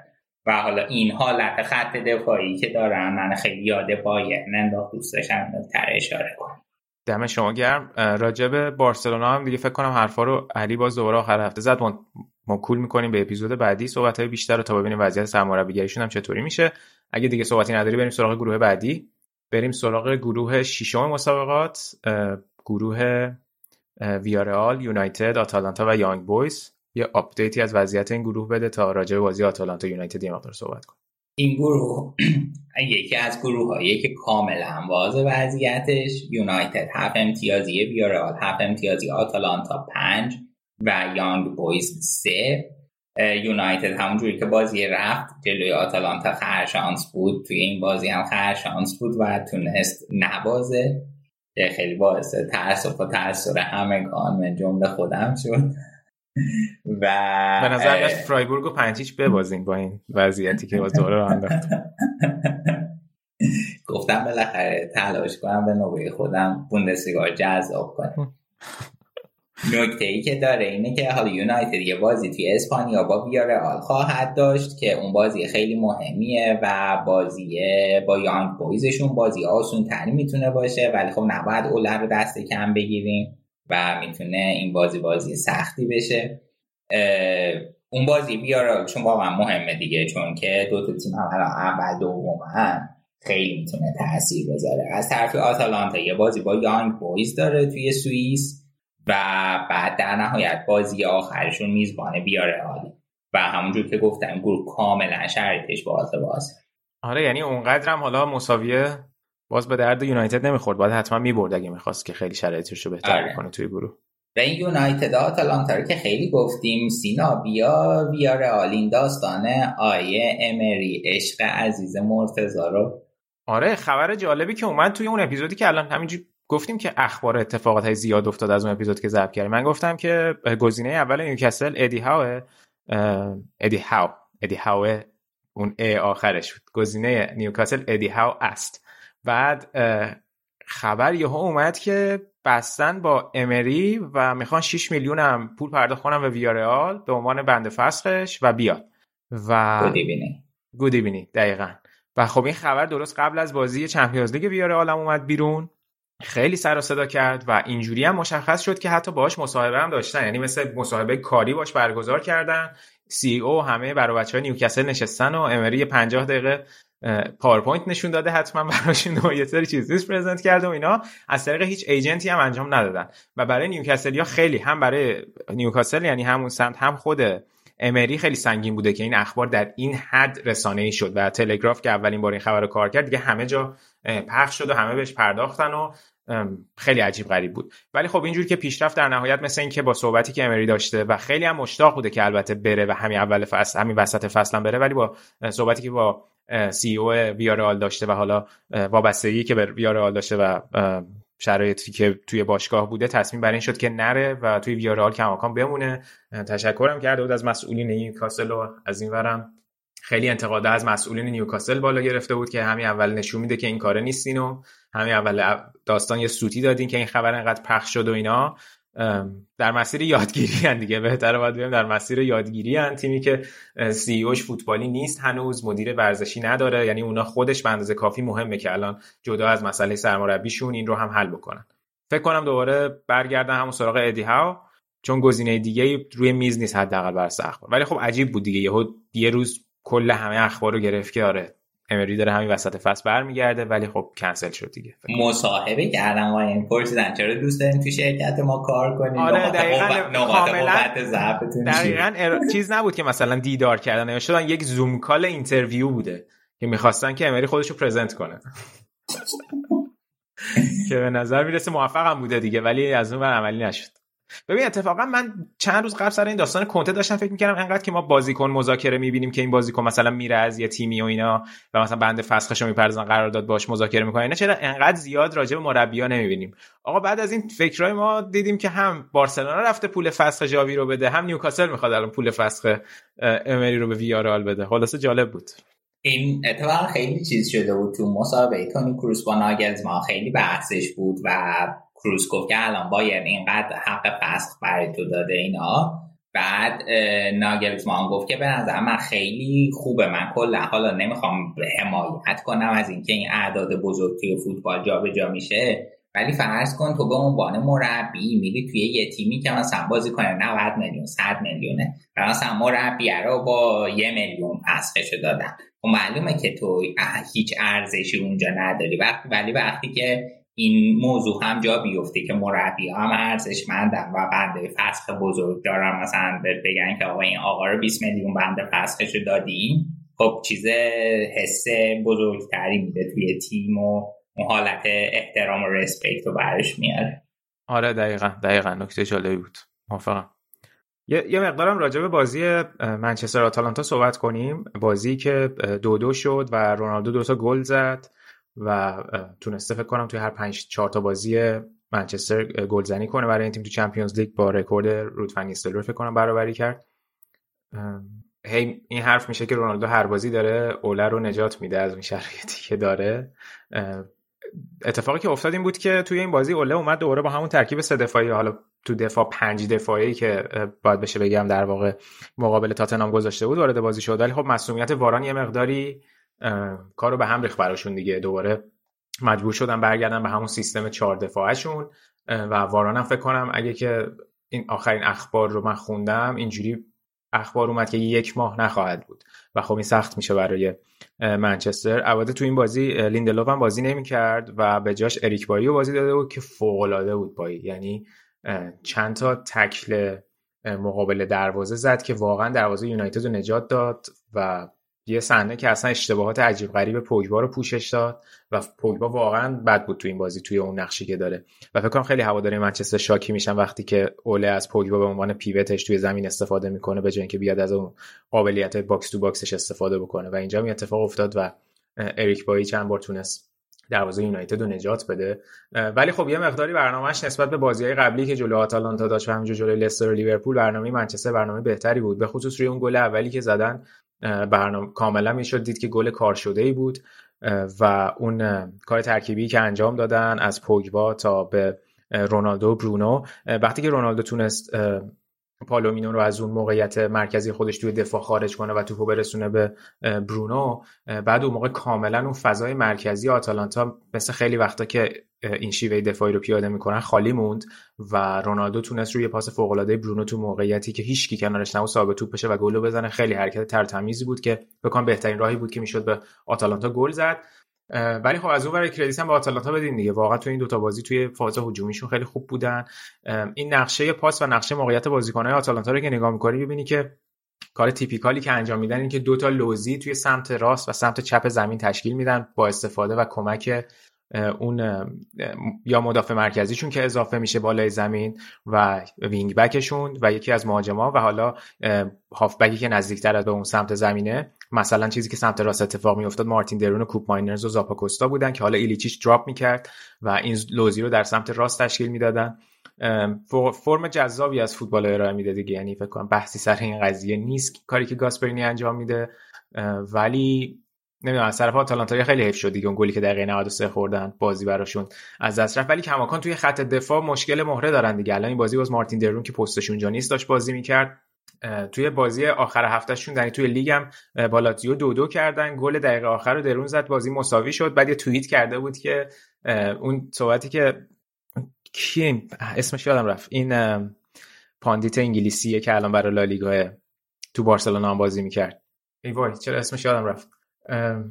الان الان لینکر لینکر گفته بود که فوتبال بازیه که 22 نفر دنبال توپ می‌دوئن آخرش این آلمانه که برنده میشه. وای وای باورم نمیشه الان وسط برنامه اسمش یادم رفت. حالا در لینکه. آه خدا خیرت بده. گری لینکه. از اتفاقات عجیبی گرزه گری لینکه آره آره آره. هی آخه هی کرگر تو ذهنم میاد میگم کرگر چه ربطی داره آخه الان.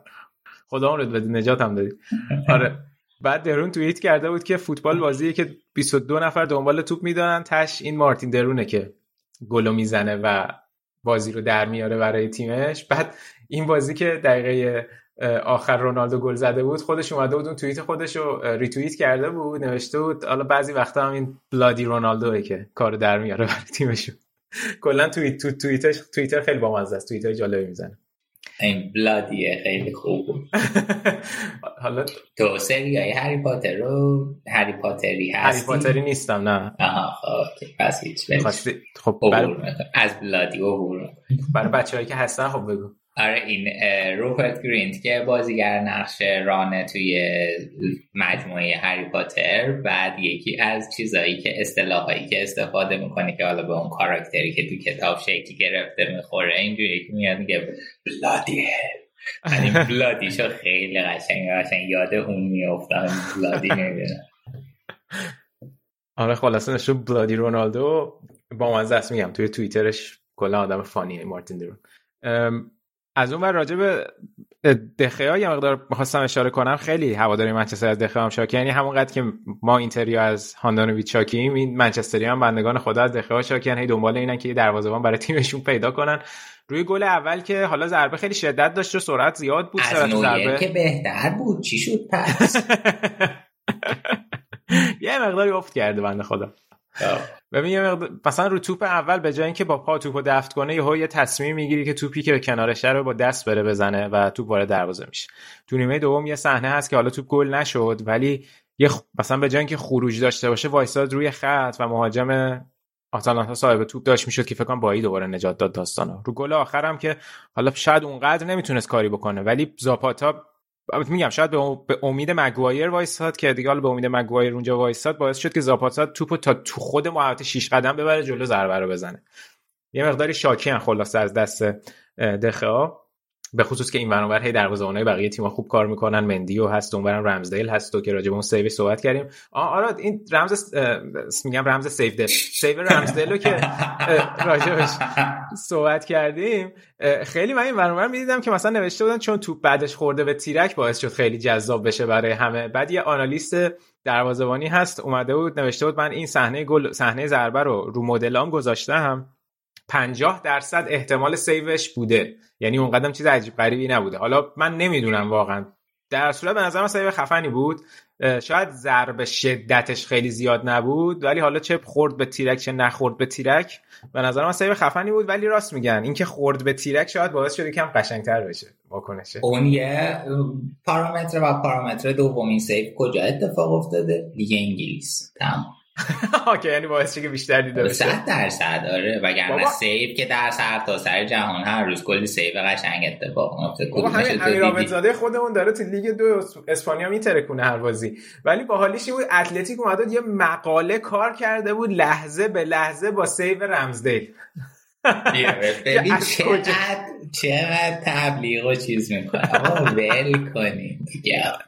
حالا گیریم اینم دعوتش کردن تیم ملی انگلیس. ها یکی میشه مثل سیمن و دیوید جیمز دیگه. اونا چه گلی به سر تیم ملی انگلیس زدن که این بزنه؟ مهم نیست ول کنیم بره. رسانه های انگلیسی. آره، داستان. این هم از وضعیت دروازه یونایتد و بحث دائمی که همیشه هست که آقا رونالدو در این تیم چرا چطور از رونالدو انتقاد می‌کردین؟ چی شد؟ اینکه هی داره گل می‌زنه و فلان و این حرفا. با من فکر نمی‌کنم اصلا کسی بحثی دارین داشته باشه که وقتی شما رونالدو رو داری میذاریش تو زمین ازش استفاده می‌کنی و کارو براتون در میاره. بازیکن بزرگی هم هست که خریداری شده دیگه. بحث خیلی واضح بود فکر کنم. وقتی که آدم راجع به انتقاد مثلا راجع به یه مشکلی که در حضور یک بازیکن توی ترکیب ایجاد میشه به این معنا نیست که کلا داری اون بازیکن رو میکوبی. اون چیزیه که تو اون تیم باید درست بشه وقتی رونالدو هست چجوری از رونالدو استفاده باید بشه توی تیم؟ که با اون بالانس توی تیم حفظ بشه و رونالدو هم بتونه بیشترین کارایش رو توی زمین داشته باشه. هیچ شکی فکر نمی‌کنم کسی داشته باشه که رونالدو یه سوپر بازیکنه و می‌تونه همچین بازیایی رو برای تیمش در بیاره. حالا بعد ببینیم تو دربی منچستر چه اتفاقی میفته و یه اتفاقی هم آخر بازی افتاد حضور سانچو و فندبیک بود که روی حتی بعد از گل دومی که منچستر زد می‌تونستن روی همکاری که داشتن سانچو یه فرار توی رو بال سمت چپ داشت فندبیک هم خیلی خوب خودش رو رسوند به محوطه جریمه. اگه بیشتر ازشون استفاده بشه فکر کنم خیلی می‌تونن کارساز باشن برای یونایتد ولی انقدر یونایتد اون جلو بازی بازیکن داره اصلا بازی به اینا نمی‌رسه به اون. حدی که شاید مد نظر باشه. احمقانه من نمی‌دونم برای چی. یادت باشه همون دو فصل پیش که اولین بار رو یونایتد می‌خواست برای سانچو اقدام کنه من گفتم قطعا بره. خیلی به نفع دورتموند. و الانم چیز دورتموند که خوب بود که. ها از لحاظ مالی میگی؟ آره بابا ببین وقتی همچین با پیشنهادی برای یه بازی کنی میاد باید بذاری بره. مثل مثلا اون پیشنهادی که بعد دمبله اومد. چون تو هنوزم مطمئن نیستی که این بازیکن بتونه تا پایان قراردادش همچین عمل کردی داشته باشه. یه فصل خیلی درخشیده و ما نمی‌دونیم که فصل بعد اون موقعی که اولین پیشنهاد برای سانچو اومد دقیقا همین شرایط بود. یه فصل خیلی درخشیده بود. مثل دمبله هیچ چیز دیگه ای در دسترس نبود حالا بعدش که یونایتد نتونست بگیره و اینا فصل دوم تا دیدیم که چقدر افت کرد سانچو اول فصل. و حالا بعد تونست دوباره به یه فرم قابل قبولی برگرده و بعد دوباره یونایتد اقدام به خریدش کرد. ولی شانس آورد دورتموند که تونست آبش کنه دیگه. آره متوجهم. ولی هنوز هم اونقدر آخه ندیدیم تو منچستر چه کارایی می‌تونه داشته باشه. من متوجه حرفت هستم ولی آره باید الان خب بازی نمی‌کنه اصلا نمی‌تونیم ارزیابی داشته باشیم. و خب صحبت هم کردیم که اومد انگلیس که شاید بیشتر دیده بشه برای اینکه توی تیم ملی بازی بکنه. نمی‌دونم. نمی‌دونم. تصمیم تصمیم عجیبی بوده دیگه. در خود شخصش. اتلتیک در موردش مقاله بنویس. خب عبور کنیم مثل اینکه شروع کردی تو راجع به منچستر. استاد دیگه. ایران بود بعد مثلا مقاله می‌داد راجع به یه چیزی که اصلا تو ایران تکنولوژی بیسیکش وجود نداره. مقاله میدیم. چرا استاد این ISI خیلی خوبه. این مقاله چاپ میشه. بعد اصلا ایران هیچ چیزی راجع به اون مقاله به هیچ دردی رو از ایران دوا نمی‌کنه. چه مقاله اصرار داری این همین میگم عبور کنیم از منچستر. تو بستی روی انگلیس و منچستر دوباره. تقصیر من شد طولانی صحبت کردم. آره ولی همین که گفتی کار این گروه یه مقدار پیچیده است. الان معلومه چه اتفاقی میفته برای آتالانتا. فکر کنم شاید خیلی مهم باشه این دفعه صعود کنن چون سهمیه گرفتن هم امسال تو سری آ براشون خیلی سخت شده به خصوص اینکه هنوز فرمشون خیلی پیدا نکردن توی سری آ. از این لحاظ میگم که مقداری ماجراجوییشون رو دوباره توی اروپا بتونن ادامه بدن. این فصل سهمیه گرفتن براشون سختتر از فصول قبله ولی کماکان نمیشه از معادله خارجشون که. این هم از وضعیت این گروه که گروه ششم بود. بریم سراغ گروه هفتم. گروهی که سازبورگ لیل وولفسبورگ و سویا توش حضور دارن و سویا برخلاف چیزی که خیلی فکر می‌کردن آخر این گروه. آره سینا این اون یکی گروهیه که وضعیت پیچیده ای داره. کاملا واضح همه رسما شانس صعود دارن. سالزبورگ الان هفت امتیازیه. لیل و وولفسبورگ هر کدوم پنج امتیاز دارن. سویا سه امتیازیه. یه مروری اگه به نتایج بازی های رو در رو داشته باشیم که حالا مهمه سالزبورگ و وولسبورگ یه سه یک سالزبورگ تو اتریش برده یه دو یک وولسبورگ این هفته برد که در نهایت مجموع کار به نفع سالزبورگ سنگینی می‌کنه اگه اینا هم امتیاز بشن. بعد سالزبورگ یه دونه دو یک لیلو برده و بازی بعدیشون هم با لیله. بعد ببینیم این چه نتیجه به دست میاد اینجا چون که لیلم که می‌خواد صعود کنه خیلی برش بازی مهمیه که با امتیاز از این بازی خارج شه. از طرفی بازیشون با سویا هم بازی رفتشون تو اسپانیا یک یک شده و حالا باید ببینیم بازی برگشتشون چی میشه.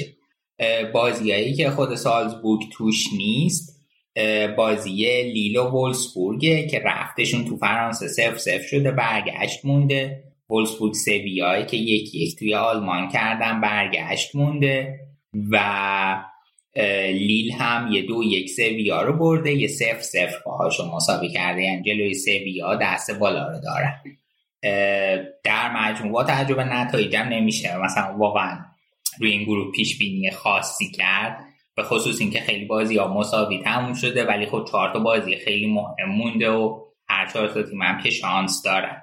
باید ببینیم چی میشه و من خیلی دوست دارم که در مورد وضعیت وولسبورگ و کوفلدم صحبت کنم. این مدتی که در مورد لیگا صحبت نکردیم. کوفل سرمربی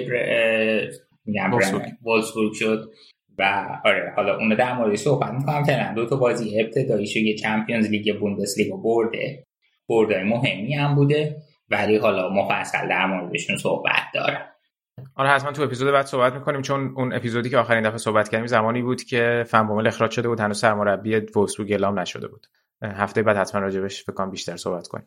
آره لیل این فصل سینا کلا شرایط جالبی نداشت دیگه. بعد فصل پیش که قهرمان شدن خب خیلی بازیکناشون و مربیشون هم از دست دادن. دروازه‌بانشون هم که نقش رنگی داشت رفت. این فصل الان فعلا 12 توی لیگ فرانسه. پنج تا بازی باختن 15 امتیاز فقط گرفتن شرایط جالبی ندارن. توی چمپیونز لیگ هم خب به نسبت اینکه توی گروه خیلی آسونی توی آسون ترین گروه چمپیونز لیگ هستن اونجا هم شرایط خیلی فوق العاده ای ندارن. ضمن اینکه به عنوان چیز بودن دیگه تیم سید یکی توی این گروه بودن چون قهرمان فرانسه بودن. دقیقا. رفتن مربی خیلی ضربه زده احتمالا دیگه به شرایط تیم. بسیار عالی.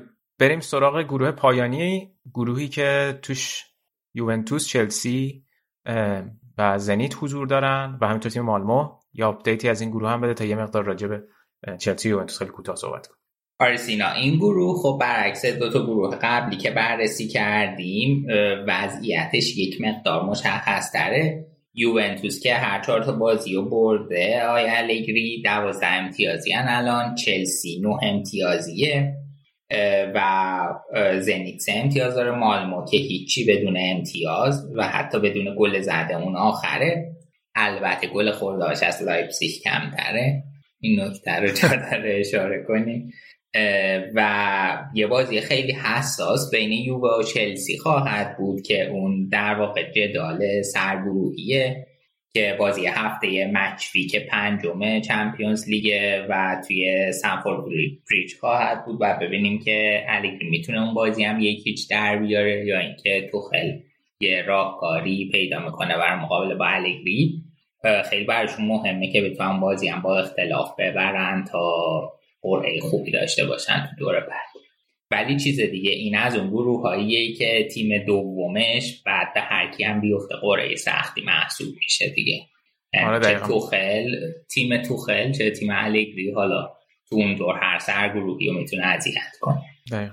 علی که معتقده که رئال می‌خوره به چلسی و کار براش سخت میشه. حالا بنده خدا نمی‌دونه که خودشون سرگروه نمیشن تو اول اینتر میبرتشون سرگروه میشه. به نفعشون میشه. ولی آره بخورم به بایر ما مشکل نداریم بار هست. البته نه اون باری که تو بازی دورتموند آیاکس اون امیدوارم نذارن. شانس مایی که اونا می‌ذارن. اونا می‌ذارن با ترکیبش با آقای چاکر. چاکر آره. توی بازی با مالمو که گفتی گلم نزدن در واقع چلسی خب بازی رو یک هیچ شد بازی تو سوئد هم برگزار می‌شد. اینو فکر کنم قبلا هم اشاره کردم. ببین این با تیمای اسکاندیناوی که میان به خصوص الان تیمای سوئدی اینا تقویم بازیاشون فرق داره با بقیه لیگ ها دیگه. الان هفته 26 لیگ سوئد فقط 4 هفته مونده یعنی پایان فصلشون هم هست. من خیلی دوست دارم بررسی بکنم با J League و K League آره دیگه ببین دقیقا شرایط تو آسیا مونتا لیگ چمپیونز لیگ آسیا. جوری برنامه ریزی شده که به تقویم اونا بخوره برای تیمای مثلا غربی سخت میشه داستان عجیب غریب میشه. حالا البته بازم به نسبت الان این اوکیه به نسبت اونا به خاطر اینکه الان مالمو که حالا خیلی شانس صعود نداره. ولی خب یه مقداری شرایطش با بقیه متفاوته دیگه. الان لیگو حساب کنی یه مقداری لیگ فرسایشیه که به اواخر فصلشون رسیدن. ولی اینجوری هم نبوده که تو کوران بازی ها نباشه. مثلا تو لیگ سوئد مالمو اول شانس قهرمانیه ولی خب اینجا خیلی کار براش سخت بوده. خیلی هم خیلی هم به یوونتوس می‌خورن. حالا اینو می‌خواستم بگم راجع به چلسی که تو بخش پریمیر لیگ بازم صحبت کردیم. یه نکته ای که داشتیم بازی توخل توی کنفرانس بعد بازیش گفت خب بازی رو اینجوری شروع کردن که حکیم زیش چپاداش راست بازی می‌کرد و هاتسونودوی راست پاداش چپ بازی می‌کرد نیمه اول و کای هاورتس هم که اون جلو بود و واقعا نیمه اول خوبی نداشت چلسی و نمی‌تونست موقعیت سازی بکنه. بعد توخل گفته بود که من کردیتو میدم به دستیارم آرنه میشل که اومد گفت که با توجه به low block سنگینی که مالمو گذاشته ما بهتره که جای هادسون اودوی و زیاش رو با هم عوض کنیم که روی پای موافقشون باشن. یعنی راست پای بره راست چپ پای بره چپ که با حضور wing back امون هر دو طرف بازیکنی رو داشته باشیم که با پای موافقش باید ضربه بزنه. و برای اینکه هیچ وقتی که پشت اون خط دفاع پنج نفره مالمو می‌رسیم زمان رو حتی یک دهم ثانیه رو از دست ندیم که این بازیکن یه وقت بخواد بیاد پا عوض بکنه. چون متوجه به اون لوبلاک بهتره که همون لحظه که تو بهش می‌رسه همونجا ضربه رو بزنه. و دقیقه فکر کنم 53 55 بود که رو همکاری این دوتا به گل رسیدن و هاتونودوی از راست فرار کرد و پاس انداخت برای زیش و زیش هم دروازه رو باز کرد. خب تحلیل جالبی هم بود که اومد بعد بازی گفت و گفت که ایده دستیارم بوده که بین دو نیمه مطرح کرد و پیادش کردیم و جواب داد. خلاصه الان همونجور که اشاره کردی بازیشون با یوونتوس توی استنفورد بریج جذاب خواهد شد. یوونتوسی که هر چقدر که توی لیگ نتیجه نمی‌گیره الان داره توی Champions League فوق العاده کار می‌کنه. 4 2 تونستن زنیتو ببرن. خب یه باخت خیلی بد داشت یوونتوس جلوی ورونا توی لیگ که کارو خراب کرد و فکر کنم خیلی فشار گذاشت روی الگری با دو گلی که جووانی سیمئونه زد برای ورونا. ورونایی که احیا شده زیر نظر ایگور تودور و سیمئونه الان توی سه تا بازی تونسته 6 تا گل بزنه که دو تا برد مهم برای ورونا آورد جلوی لاتزیو و یوونتوس. بعد این بازی بود که اومد خیلی عجیب بود. الگری اومد صحبت کرد گفت ما باید بپذیریم که ما در حد یه تیم میان جدولی هستیم. خیلی صحبت عجیبی داشت و حتی تیمو برد توی اردو از این تریپ مربیای قدیمی. و هر داشت تیمو برد تو اردو فعلا تا آخر هفته بعد و که هر کسی حق نداره از اردو خارج شه شب تو کمپ بخوابین و اینا تنبیه و این داستانا ولی کلا حرفی که زده میشه اینه که مشکل بازیکنی یوونتوس مشکل ذهنیتی به خصوص وقتی که عقب میافتن توانایی برگشتن به بازی رو ندارن دیگه. و این جزء مشکلاتیه که الان یوونتوس داره تو لیگ خیلی امتیاز از دست دادن و الان واقعا عقب افتادن. مشکل اصلیشون همینه که یوونتوس هم. یکی از مشکلات من چی بگم؟ من الان چیزی بگم میگن که تو اینجا نشستی به عنوان طرفدار اینتر حرف می‌زنی. یکم آراد بازی در بیار. نه بابا من. آراد بازی چیه؟ رشاد بازی نمی‌خوام در بیارم در حتی این هفته بازی که دارن بازی ساده ای نیست جلو فیورنتینا باید بازی کنن توی لیگ. بعد ببینیم چه اتفاقی میفته اونجا. ولی این بازی رو خب تونستن 4 2 ببرن. اتفاقی که بود این بود که دیبالا تونست دو تا گل بزنه و رسید به رکورد گل های میشل پلاتینی که 114 تا گل بود. و عکسش رو اینستاگرام گذاشتیم. احتمالا خیلی از بچه‌ها دیدن که به سبک میشل پلاتینی خوشحالی کرد که گلش رو تقدیم کرد به پلاتینی و گفته بود که از آیکونای من بوده و اینا. حالا نمی‌دونیم از لحاظ بازی منظورش بوده یا از لحاظ فساد منظورش بوده که اتفاقا خیلی جالب شد که هم اسم سپ بلاتر هم اسم پلاتینی دوباره مطرح شده برای اینکه به خاطر فساداشون توی فیفا و یوفا فکر کنم این برنامه طولانی بشه بخوام راجبش صحبت بکنم. ولی آره این گل زد. ولی اون صحنه ای که از پلاتینی در واقع تقلید کرده بود اونجا پلاتینی صحنه خوشحالی بعد گلش نبود. مسابقات جام بین قاره 1985 تو توکیو بوده. یه گل می‌زنه به تیر نماینده آرژانتین. داور گل مردود اعلام می‌کنه. یک حالت مستأصلی میخوابه. رو زمین دستشو می‌زنه زیر سرش و به داور اینجوری اعتراض می‌کنه. حالا چون خیلی صحنه iconic و معروفیه دیبالا اونجوری خوشحالی داشت روی اون صحنه. و از اون خب بازی با زنیت بود سردار آزمون تونست دقیقه 90 گل بزنه. حالا خیلی گلش متاسفانه دردی دوا نکرد از یوونتوس از بخش از زنیت که نتیجه بازی همون 4 2 شد. فقط نکته جالب این بود که بعد از خود بازی توییتر چمپیونز لیگ راجع به گلزنان ایرانی چمپیونز لیگ توییت کار کرد که 5 تا گل سردار زده سه تا گل علی دایی زده سه گل مهدی طارمی زده دو گل مهدوی کیا زده و یک گل هم علی کریمی زده. که سه تا از مجموع این گل‌ها به یوونتوس بوده دیگه. هم سردار هم تارمی و هم مهدوی کیا به یوونتوس گل زدن که خودش برگ زری نیست در تاریخ باشگاه یوونتوس ما چون بخش زردم گهگاه داریم یه سری شایعات هم اول سردار آزمون پیش اومده بود. حالا خیلی بازش نمی‌کنم چون فقط یه سایت روسی بهش اشاره کرده بود که یه مقدار پاش گیر و گور داره الان حالا نمی‌دونم در چه حد صحت داشته. و یکی از دلایلش که میگن با زنی تمدید نکرده می‌خواسته بره همین داستانی بوده که مثل اینکه یک خانومی ادعایی این دور داشته که بچه سردار آزمونی وسطه که سردار آزمون مجبور بخش زیادی از حقوقش رو بابت هزانت اون بچه در واقع بابت سرپرستی اون بچه پرداخت بکنه. اینو فقط یک سایت روسی زده بود. خیلی من جای دیگه ای ندیدم. فقط این حرف مطرح شده بود. خیلی بعدش هم ادامه دار نشد. حالا صرفا خواستم اشاره کنم. چون بحث زرد شد اون داستان ایکاردی بود هر هفته میومدم می‌گفتم. دوباره پروندهش باز شده بنده گفته نه خیر. این دروغ گفته و اینا ما می‌خوایم جداشیم این داستان ادامه دارد کماکان. خیلی ممنون که ما را خیالمون راحت کردی. آره خیلی نگرانه رو شد ولی گل حالا ببخشید زرد کردم آخر برنامه ولی گل سردار گل قشنگی بود. دمش گرم امیدوارم که خیلی داستان داستانی که اونور هست داستان حاشیه‌ای نباشه و بتونه تو تیم ملی الان با فرم خوبی که با مهدی طارمی هم دارن به تیم ملی کمک کنه الان توی اینترنشنال بریک. بحث حالا تیم ملی شد تو بازی اروپایی. الهیار سیاد منش هم هست که داره خوش میدرخشه توی اوکراین. می‌تونه از آینده دارای تیم ملی باشه. امیدوارم که دعوت بشه به تیم ملی. فکر کنم تو لیگ کنفرانس هم حالا بازی دارن ببینیم که اونجا چه اتفاقی میفته اینم از وضعیت آخرین گروه. یه نکته که فقط سر منچستر یادم رفت بگم ببخشید دوباره برمیگردم سر منچستر. الان بحث گفتم که ببندیمش. این سر داستان انتخاب کنته بود. گفتم لیگ کنفرانس یادم اومد. یکی نوشته بود که یکی از همین کسانی که داشت آنالیز می‌کرد گفت خب خیلی ها گفتن که ما اوکییم که کنته نیومده منچستر. همین با اول ادامه دادیم. ولی اینکه کنته رو به یک تیمی که تو لیگ کنفرانس هست باختین نشون میده که مدیریتتون چه سطح تفکری داره. و شاید گلیزرها دوست دارن مد... تیم مربی بیاد بالا سر تیم که خیلی باشون جنگ و جدال نداشته باشه و بتونه مربی بالا سرشون باشه که روش کنترل داشته باشه. گفتم اینم آخر آخرش تو پرانتز بگیم و دیگه حرفی رو بر کردی جان منچستر. من فقط قید کردم. معمول بودم و مزدور. وگرنه من که میام هی گهگاهی دفاعی هم ازشون می‌کنم. صحبت دیگه نداری راجع این گروه؟ نه ردیفه آره. تو جدول گلزنا هم که لوندوفسکی الان 8 گل است و هالر هم هفت گل است که بهش اشاره کردی چه آمار فوق العاده ای داشته. صلاح و رونالدو و انکونکو هم پنج گلن و سانه و مارز و بنزما هم چهار گل و بعدش هم دیگه یه سری بازیکن سه گله هستن مثل دیبالا و پاولینی و گریزمان و نونز و مسی و کریم آدمی. اینم از آخرین وضعیت گلزنا برای حسن ختام یه تیپس سینمایی سریالی بدم. اینقدر از آقای دنیل لوی صحبت کردیم. توصیه می‌کنم از همنامش دنی لوی که بازیگر و کارگردانه این سریال شیتس کریک رو حتما ببینین.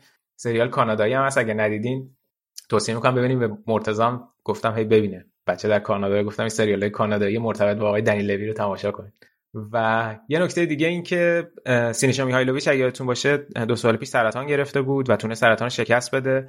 این هفته توی خبر اومد که بازیکنهای بولونیا رو دعوت کرده بود برای دو سال در واقع سالگرد عملی که انجام داد و بعد از اون عمل بهبود پیدا کرد و گفته بود که من دو بار توی دنیا متولد شدم. یکی تولد واقعی و یکی هم دو سال پیش بوده که تونستم از شر سرطان خلاص بشم. امیدوارم که همه بیمارا بتونن با مریضی که دارن دارن دست و پنجه نرم می‌کنن اوضاع براشون رو به راه بشه. به خصوص اگه کسی تو شنونده های ما هست گهگاه پیام هایی گرفتیم که کسانی بودن که به برنامه ما گوش دادن. خوشحال میشیم که اگه واقعا حتی یک لحظه بتونیم نقشی توی حال بهتر شما داشته باشیم. امیدوارم که همه چی خوب پیش بره برای همه و کسی اسیر سرطان و بیماری نباشه. با ذکر آقای سینیشا میهایلوویچ اگه صحبت دیگه نداری آراد برنامه رو ببندیم. دم همگی گرم که به ما گوش دادین. یادتون نره که ما رو تو شبکه های اجتماعی فالو کنین. حتما برامون نظر و کامنت بذارین. خیلی اینا برای ما ارزشمنده و ازشون برای بهبود کارمون حتما استفاده خواهیم کرد. منتظر اپیزود بعدی ما قبل از international break هم باشید مراقب خودتون باشید. فعلا تا بعد.